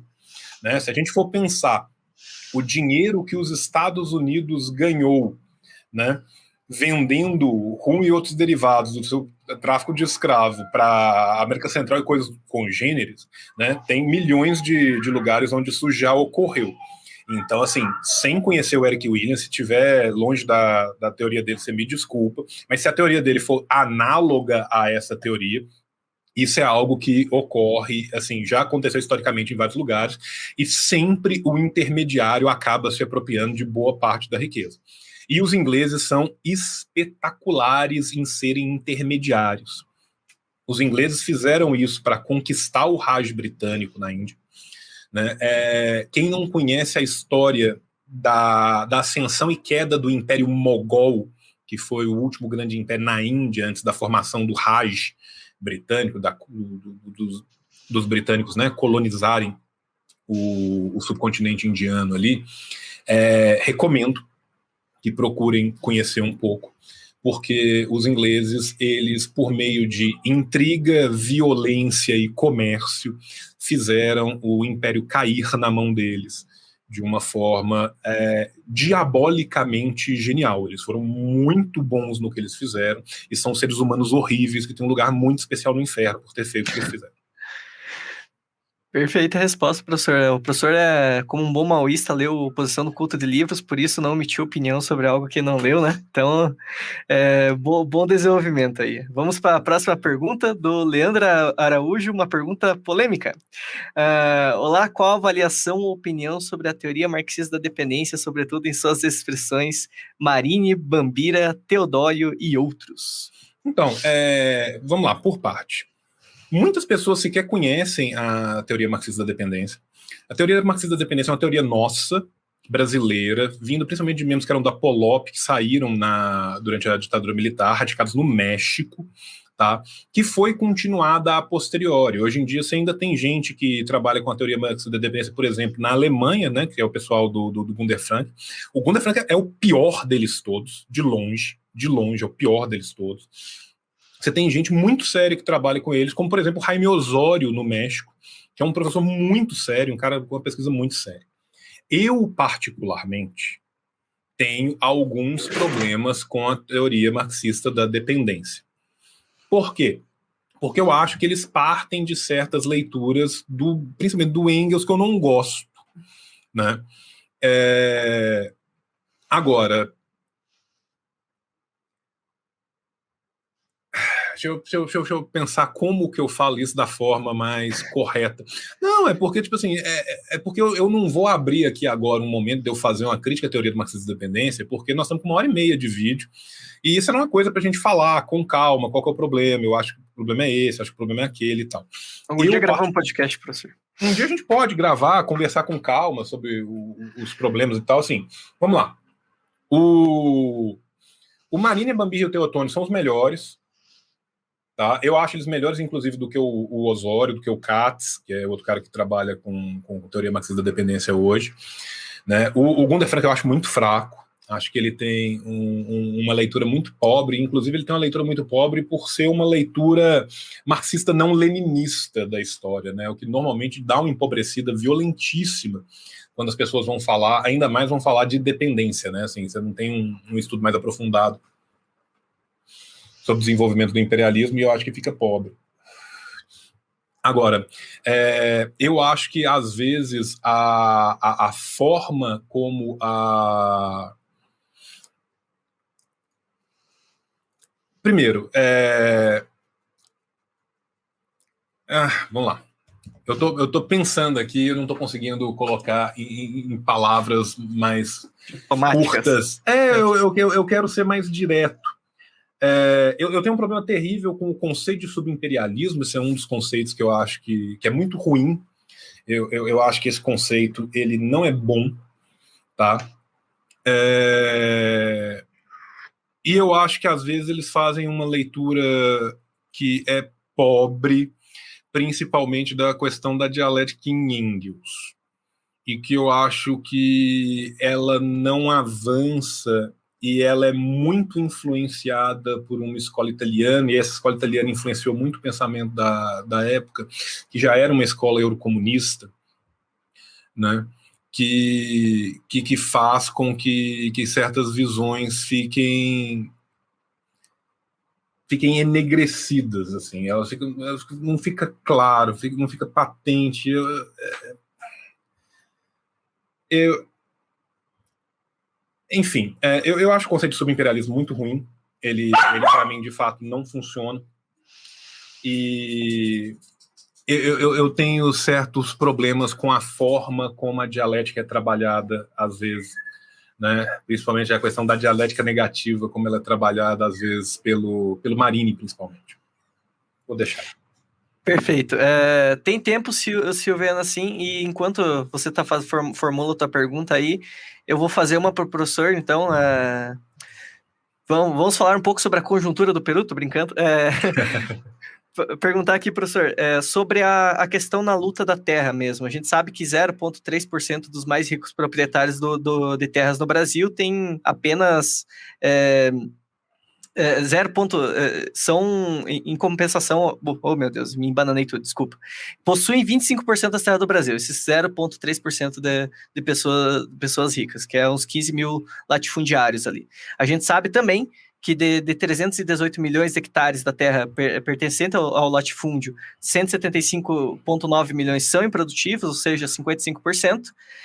É, nessa conjuntura, nessa leitura do Brasil muito clara de como o latifúndio domina e transforma em produtivo todo o território do Brasil por essas extensões de monocultura, por essa destruição é, da, da, das, das, das, matas, do, do, território de conservação, de, de, retirar todo o aspecto que tem na agricultura de fato, de, de uma relação com a vida, né? É como que o, o, o senhor pode avaliar a luta pela terra nesse contexto, como, como figuras de, de até mais reformistas no caráter do, da, do MST, até mais revolucionárias como a, a, como a LCP, como que elas se protagonizam nessa disputa pela terra entre uma reforma é, que, que sempre se, se anseia pela, pela instituição, ou de fato uma revolução agrária, como é a proposta da, da Liga dos Camponeses Pobres, que é a tomada da, da terra, dada, da, dar ela para quem realmente trabalha e que vive nela, e todo, todo esse caminho que é muito mais claro ali, é, não, não obscuro da, da revolução de fato. Só o prognóstico geral sobre isso. Ok, é, primeira coisa que eu vou fazer é voltar lá atrás, que eu achei a citação que eu queria. Tá? Desculpa, gente, estou voltando lá atrás. Tá? Aqui, ó. A necessidade de assegurar mercados cada vez mais amplos a seus produtos conduz a burguesia através do mundo inteiro. Ela precisa alojar-se em todas as partes e em todas as partes estabelecer relações. Isso aqui é da ideologia alemã. Tá? E tem uma outra aqui que é do, do manifesto. Devido ao rápido aperfeiçoamento de todos os instrumentos de produção, as comunicações infinitamente mais fáceis, a burguesia arrasta todas as nações, mesmo as mais bárbaras, na corrente da civilização. Os baixos preços do seu produto é a artilharia pesada com que abre brecha nas muralhas da China e obriga a capitular até a mais obstinada xenofobia. Ela, abriga ela obriga todas as nações, sob a ameaça de sua perdição, a adotarem o modo de produção da burguesia. Obriga-as a introduzirem a chamada civilização, ou seja, a se tornarem burguesas. Em poucas palavras, criam um mundo à sua própria imagem. Só para voltar na, na citação que eu, que, eu, que eu queria falar, de, de como que eles né, vão falar dessa questão da colonização também. Voltando para a questão da luta da terra no Brasil. Uma coisa que é muito importante a gente entender é que a gente nunca, nunca, nunca teve reforma agrária no Brasil. O Brasil não teve reforma agrária. Para além de não ter tido reforma agrária, o que o Brasil teve foram diferentes tipos de cercamentos e expulsões ao longo de sua história, desde a sua história colonial. Isso começa na história colonial brasileira, isso continua na história imperial brasileira, e isso piora na história da, da suposta democracia brasileira. Houveram pequeníssimas tentativas muito curtas, muito pequenas, e mesmo em governos ditos progressistas, mesmo em governos da centro-esquerda liberal, a gente viu uma perseguição muito grande à redistribuição de terras. Isso é um fato. Mais ainda, a gente vê obras faraônicas como a transposição, por exemplo, que tudo que ela faz é enriquecer quem já é mais rico e expulsar ribeirinho e camponês. Então, nós temos um problema que é um problema secular. Problema de muitos séculos. Né? E, e, e, o ditado é muito justo e válido: se a roça não roça, a cidade não almoça. Quem de fato dá produtividade à terra, dá garantia que a terra vai servir socialmente para que as pessoas tenham segurança alimentar, é a agricultura familiar. A gente tem que lembrar que, para além das terras improdutivas, as terras ditas produtivas produzem para o grande capital, produzem para fora. A esmagadora maioria delas na mão de, de conglomerados empresariais que as usam para aferir vultosos lucros com monocultura. Né? Isso é burro né, da, da ótica de, de, de, garantia de soberania nacional nossa, isso é burro da ótica de garantia de soberania alimentar, isso é burro da ótica de garantia de sobrevivência do próprio solo. A gente tem que pensar que, para além de tudo, a gente ainda está destruindo os potenciais dessas terras a médio prazo. Essas terras estão sendo esgotadas e vão ser abandonadas e novas fronteiras agrícolas são abertas. Hoje em dia a gente está num ponto tal que sequer há necessidade de formação de um latifúndio. Vários grileiros e poceiros alugam, o Estado é garantidor, o Estado burguês é garantidor. Uma grande empresa pega 15, 20, 30 coisas alugadas e junta elas. Se tiver qualquer resquício de agricultura familiar, se tiver qualquer proprietário no meio, ele é tratorado ali do meio e expulso. Se forma um minifúndio ou um latifúndio, que na verdade são 30, 40 é, propriedades diferentes, se explora aquilo sangue, suor e linfa durante 15, 20 anos e se abandona aquela terra depois ao Deus dará, se pega outra terra ou se expande a fronteira agrícola e foda-se e, e toca o emevoi. Essa é a realidade da exploração da terra do nosso país. Qual que é o problema? É preciso de luta é preciso de luta. Aline, você está certa de, de, toda forma. Quando eu disse enegrecido, eu já me pus a mão na cabeça que eu vi que eu falei merda. Peço desculpa. É, às vezes o, o, costume é terrível. Peço desculpa a todos. É... O que acontece? A gente precisa de luta, mas precisa de luta consequente. Precisa de luta de fato. O MST já fez muita coisa boa? Já a gente não pode jogar fora o bebê com a água do banho, falar ah, o MST nunca fez nada. Não. O MST já fez muita coisa boa, já conseguiu muita coisa boa, mas existe um limite do modelo que o MST adota. O MST muitas vezes se tornou muito coligado com as estruturas do poder, e ao se tornar muito coligado com as estruturas do poder, se tornou cada vez menos combativo cada vez menos proativo na direção da tomada da terra, na direção da reforma agrária, na direção da redistribuição de terras àqueles que precisam dessas terras, àqueles que vivem nela, aqueles que plantam nela. A liga surge de dentro do MST. A liga surge a partir do MST. A liga surge por causa de uma necessidade histórica que se apresentou. A liga se constitui exatamente para dar conta daquilo que não estava sendo dado conta. Nesse sentido, eu vejo hoje a Liga dos Camponeses Pobres como o que há de mais avançado, como o farol que ilumina o que deve ser a reforma agrária brasileira. Adoraria que o MST fizesse uma profunda revisão das suas pautas, da sua política e voltasse a ser, de fato, um grupamento combativo, um grupamento que fosse e fizesse como a Liga vai e faz. Atualmente, o MST não vem fazendo isso em boa parte dos locais. A gente teve declaração do líder do MST na Folha de São Paulo falando que não queria terras no norte do país, porque ninguém quer terra no norte do país. Eu acho isso um absurdo.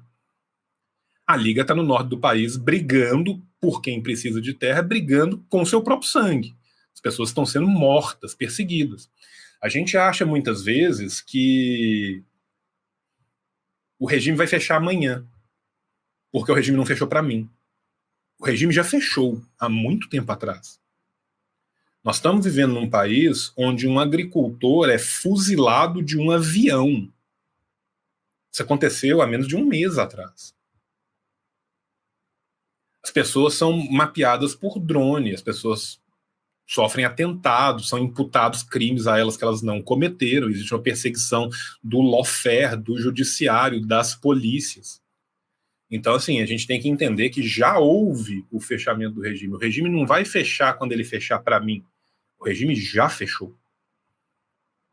Nesse sentido, eu vejo a luta da Liga como a luta mais justa de todas, a mais necessária de todas, e a única que vem sendo conduzida nos moldes que de fato são necessários para que haja uma reforma agrária que contemple toda a população. E contemplar toda a população é contemplar toda a população onde a população está. Em cada um dos rincões do Brasil. E existem muitos Brasis. Isso que a gente às vezes esquece. Né? Porque a gente não pode fazer a nossa análise do Brasil como se o Brasil fosse um quadrilátero que sai de São Paulo, passa por Campinas e aí depois vai para o Rio de Janeiro e, e, fecha em Campo do Goitacazes. Sabe, a situação da terra no interior do Paraná, a situação da terra nas fronteiras de expansão agrícola do norte, Roraima, Rondônia, Acre, situação da terra dentro do, Pará, situação da terra no centro e no norte de Minas, são diferentes, mas nós temos que pensar nesse todo para entender como que elas têm que ser complementares. Então, é, eu sou totalmente a favor, eu sou um defensor aberto da luta da Liga dos Camponeses Pobres, que eu, eu acho assim a luta mais abnegada possível. Né? Tenho a alegria de conhecer diversos companheiros e são pessoas que, que assim que dedicam a sua vida àquilo que eles acreditam que é exatamente essa libertação, que é uma independência real, que é uma segunda e verdadeira independência que nós não tivemos, né? Porque assim, a gente tem que entender que para essas pessoas isso é literalmente uma questão de sobrevivência. Fora disso, eles não sobrevivem. E qual que é a vantagem do que a liga faz? A liga, ela não vai num lugar toma o lugar, para na porta e vai brigar na justiça. Ou toma um lugar e faz o acampamento na porta. A liga entra num lugar que, que está para que deve ser tomado, toma, ela faz o corte, ela o divide. Ela o deixa produtivo. As pessoas entram, as pessoas vivem, as pessoas plantam, as pessoas vivem sua vida. Nós precisamos de uma, nós precisamos de uma revolução para ontem, mas mais ainda, nós também precisamos de uma reforma agrária para ontem. É um crime o que é feito no Brasil contra o campesinato brasileiro. Né? O trabalhador, o camponês, o proletariado, o camponês proletarizado, todos eles são vítimas constantes do que o Estado brasileiro faz, e o Estado brasileiro defende o latifúndio dia sim e dia também. As ligações são umbilicais. Né? E a gente sabe muito bem o que, que essa bancada do agro aí estava arrumando. Né? Essa tentativa ridícula, essa intentona de golpe ridícula, né? que assim, é, a, a, aguardo ansiosamente o, o, que os historiadores chamarão deste golpe no futuro, os historiadores do, do futuro da, da era Bolsonaro chamarão essa tentativa de golpe do 7 de setembro, foi desencadeada pela bancada ruralista.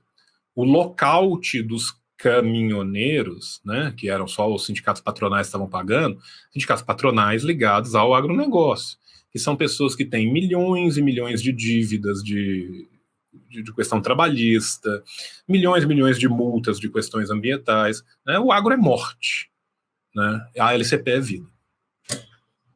Perfeita fala aí, professor. É, é, exatamente era essa o intuito dessa pergunta mesmo, para a gente fazer tanto a denúncia como bem o professor fez ali. Eu, eu coloquei uns links humildes ali no chat, assim, para verem. Mas, pessoal, quando puderem, assim, deem uma olhada no site do A Nova Democracia, é um dos únicos jornais do Brasil que cobre, assim, junto com alguns outros jornais camponeses, a questão da liga e tudo mais enfim.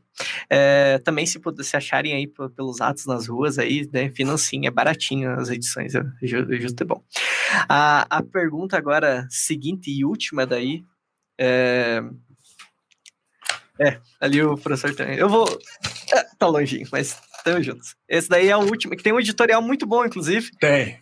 Tem um editorial muito bom. Fala como o alto comando das Forças Armadas que fez o, o Bolsonaro dar uma recuada, né?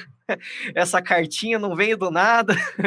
Manda quem pode, obedece quem tem juízo, já dizem os outros, né? Esse covarde fascínora. Mas, enfim, é... última pergunta da, dessa nosso encontro maravilhoso. Eu sei que todos estão extasiados por este momento, mas também não podemos alugar tanto tempo do, da, da boa alma do professor. Vamos para a Silvana aqui.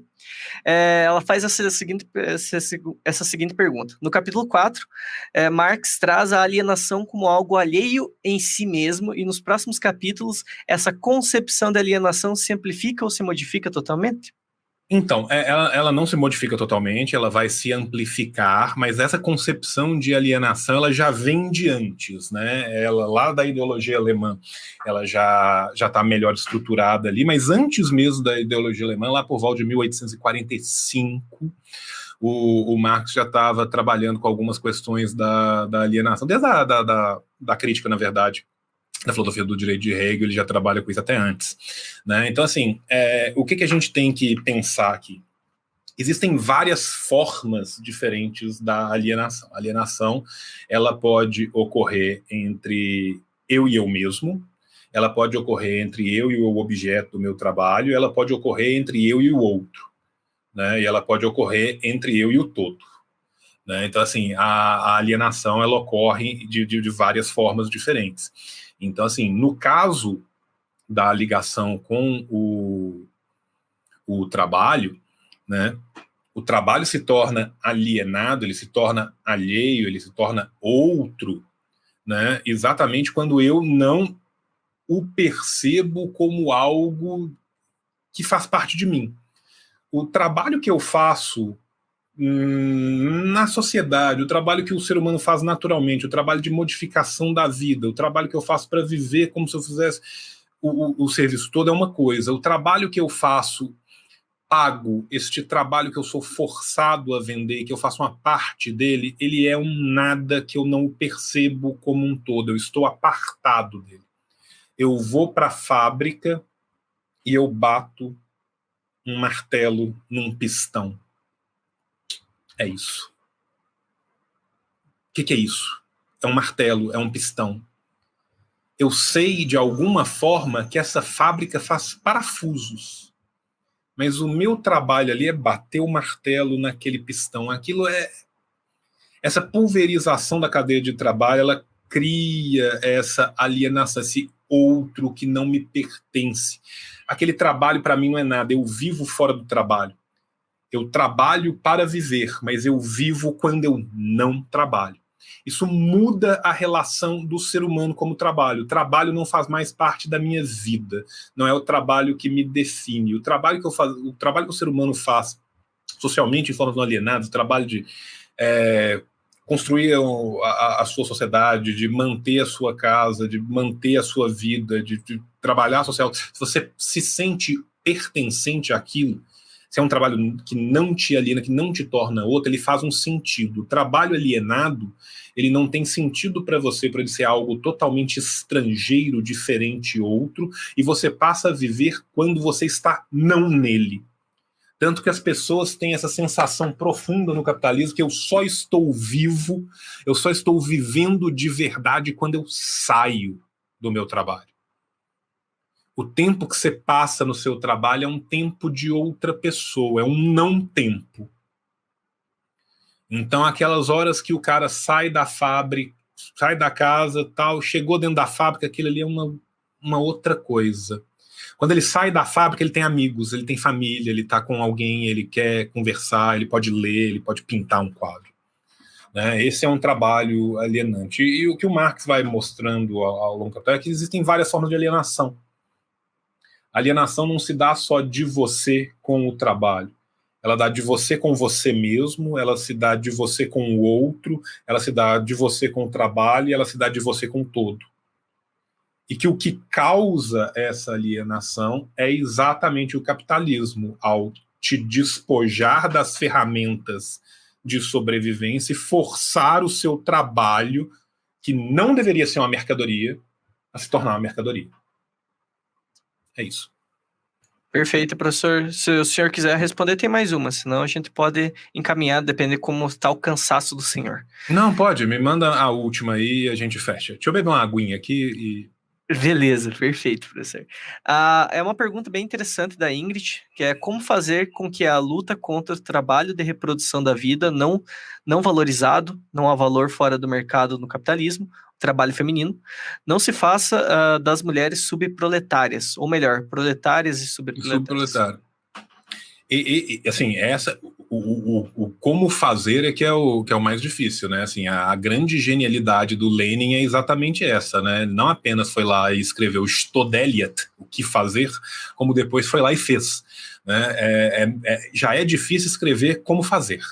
Imagina fazê-lo depois. Mas o que eu acho que a gente tem que fazer enquanto sociedade, aí nós, assim, sociedade nós enquanto as pessoas que estamos tentando mudar a sociedade, né? É, eu sei que é muito fase de coach, mas nesse sentido a gente tem que entender que a gente tem que ser a mudança que a gente espera do mundo. Em que sentido? Eu não sou comunista porque eu sou militante de uma organização. Eu sou militante da organização, mas não é isso que me torna comunista. Eu não sou comunista porque eu li um tanto de livros sobre comunismo. Eu não sou comunista porque eu assino um jornal dos comunistas que eu recebo em casa. Eu não sou comunista porque eu me sento com os comunistas no bar. Eu sou comunista por quê? Porque eu acredito num projeto de mudança de mundo para tirar o ser humano da sua pré-história, que envolve a liberação e a libertação dos homens e, por conseguinte, de todas as suas capacidades e potencialidades. Para que eu possa, de fato, bater no peito e falar eu sou comunista, ou eu tento ser comunista, eu tenho que viver isso.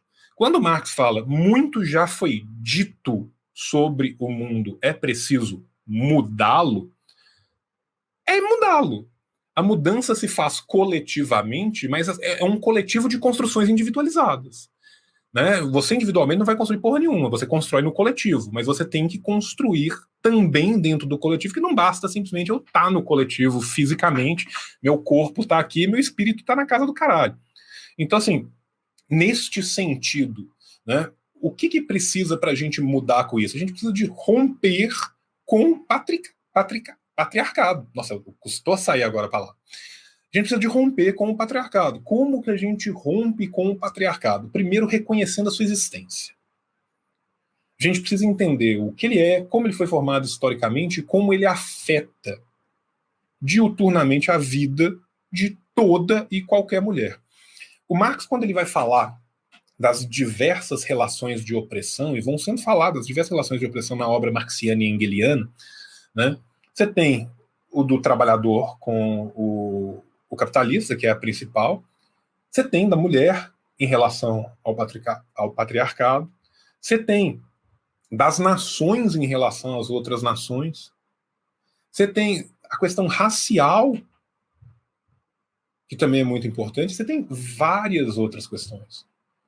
Então, assim, o primeiro passo para a gente entender isso é entender que essas relações existem, compreender como que elas existem e lutar para mudá-las. Aí o lutar para mudá-las tem que ser uma construção coletiva. Porque como que. Porque senão depois eu vou mandar o dado do Labela, né? Vou mandar o mais feminista do que eu, né? Sacou? Ah, quero mudar o mundo para as mulheres. Como? Então, escrevi aqui teses maravilhosas de como as mulheres preferem que o mundo seja mudado. Não, não, não, não, vai funcionar. Então, assim, e aí sim se encaminha uma luta. Né? E isso é uma luta, é uma luta dialética. Né? Por que, que é uma luta dialética? Porque dela sairá a suprassunção, que será uma resolução que portará novas perguntas e o resto da, da, da, das respostas que ficaram faltando. Então, acho que a gente tem que fazer isso numa construção coletiva, mas eu acho que a gente tem que fazer isso numa construção coletiva sobre a teoria, é, é, é da teoria para a prática. Né? Quando a gente fala também né, que muito já foi dito sobre o mundo, é preciso mudá-lo, muito já foi dito sobre o mundo, é preciso saber o que foi dito. Né? Não basta só querer mudar o mundo. Então, nem preciso nem o teoricismo, né? mas uma praxis revolucionária coletiva né? que seja, de fato, libertadora de todos e todas. Senão ela não funciona. Brilhante fala, professor. Que encerramento é, feliz demais, para não dizer outra, outras palavras no meu pouco conhecimento de mundo. Agradeço imensamente. É o segundo realmente encontro ali. Eu, eu toda vez eu vou lá no, no, no, Telegram encher o saco do professor e já me ajudou muito, já me orientou, já fez de tudo. Então agradeço publicamente aqui mais de uma vez. É, e que espero que não seja a, a, última que venha nos acompanhar aqui. E vamos agora aos, aos finalmente, se o senhor quiser dar um, um adeus aí pro pessoal, e daí eu faço o encerramento. Ah, eu vou pedir só para você voltar com a minha telinha lá, para eu deixar as redes sociais para pro, os meninos. Voltar da telinha, peraí. Obrigado. Calma. Aí. aí. Gente, se alguém quiser mandar alguma dúvida, mandar algum e-mail, mandar qualquer coisa, é, fica à vontade, assim disse o João, arroba gmail.com. Todas as minhas redes sociais são barra assim disse o João. Você pode me seguir no Twitter, no YouTube, no Instagram ou na Twitch. É, fique à vontade, que eu estou lá. Pode mandar as DMs, minhas DMs são sempre todas abertas. Eu só demoro um pouco para responder porque chega muita coisa, mas eu juro que eventualmente eu respondo. Tá? Então é isso.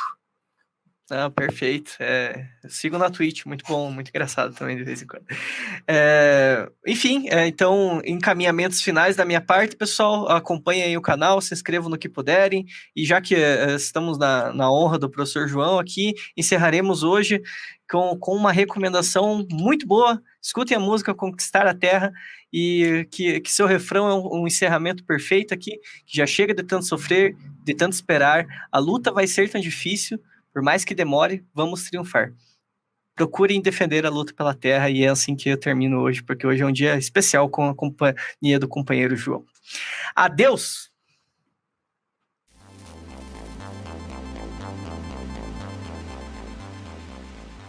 Parabéns, jovem! Você completou o vídeo. Ficou duas horas vendo tio. Desculpa. Espero que tenha sido divertido, espero que você tenha aprendido alguma coisa. Sei que eu aprendi muito lá também.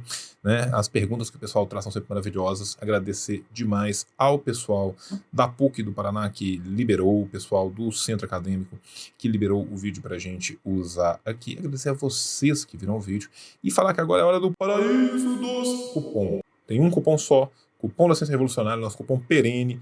Assim disse João, separadinho na tela, Rafa Coin aí. E este cupom te dá descontos lindos e maravilhosos nas Ciências Revolucionárias. Tá? Conheçam o trabalho das Ciências Revolucionárias, conheçam o trabalho do Klaus, que é o melhor sovietólogo do Brasil. E por falar no Klaus, na Ciência Revolucionária e em Sovietologia, estamos com um catarse novo catarse.me barra fascismo, Rafa vai por aí, é o catarse do livro do Fraude, Fome Fascismo, do, do Douglas Toro, falei tudo errado agora, cuja capa, cujo projeto gráfico é tudo do Solar Waver aqui do canal. O livro está lindo, está vendendo muito bem. Continuem ajudando a gente com o Catarse, a gente quer espalhar esse livro maravilhoso em todo o Brasil. Acesse lá o Catarse, você vai saber do que se trata.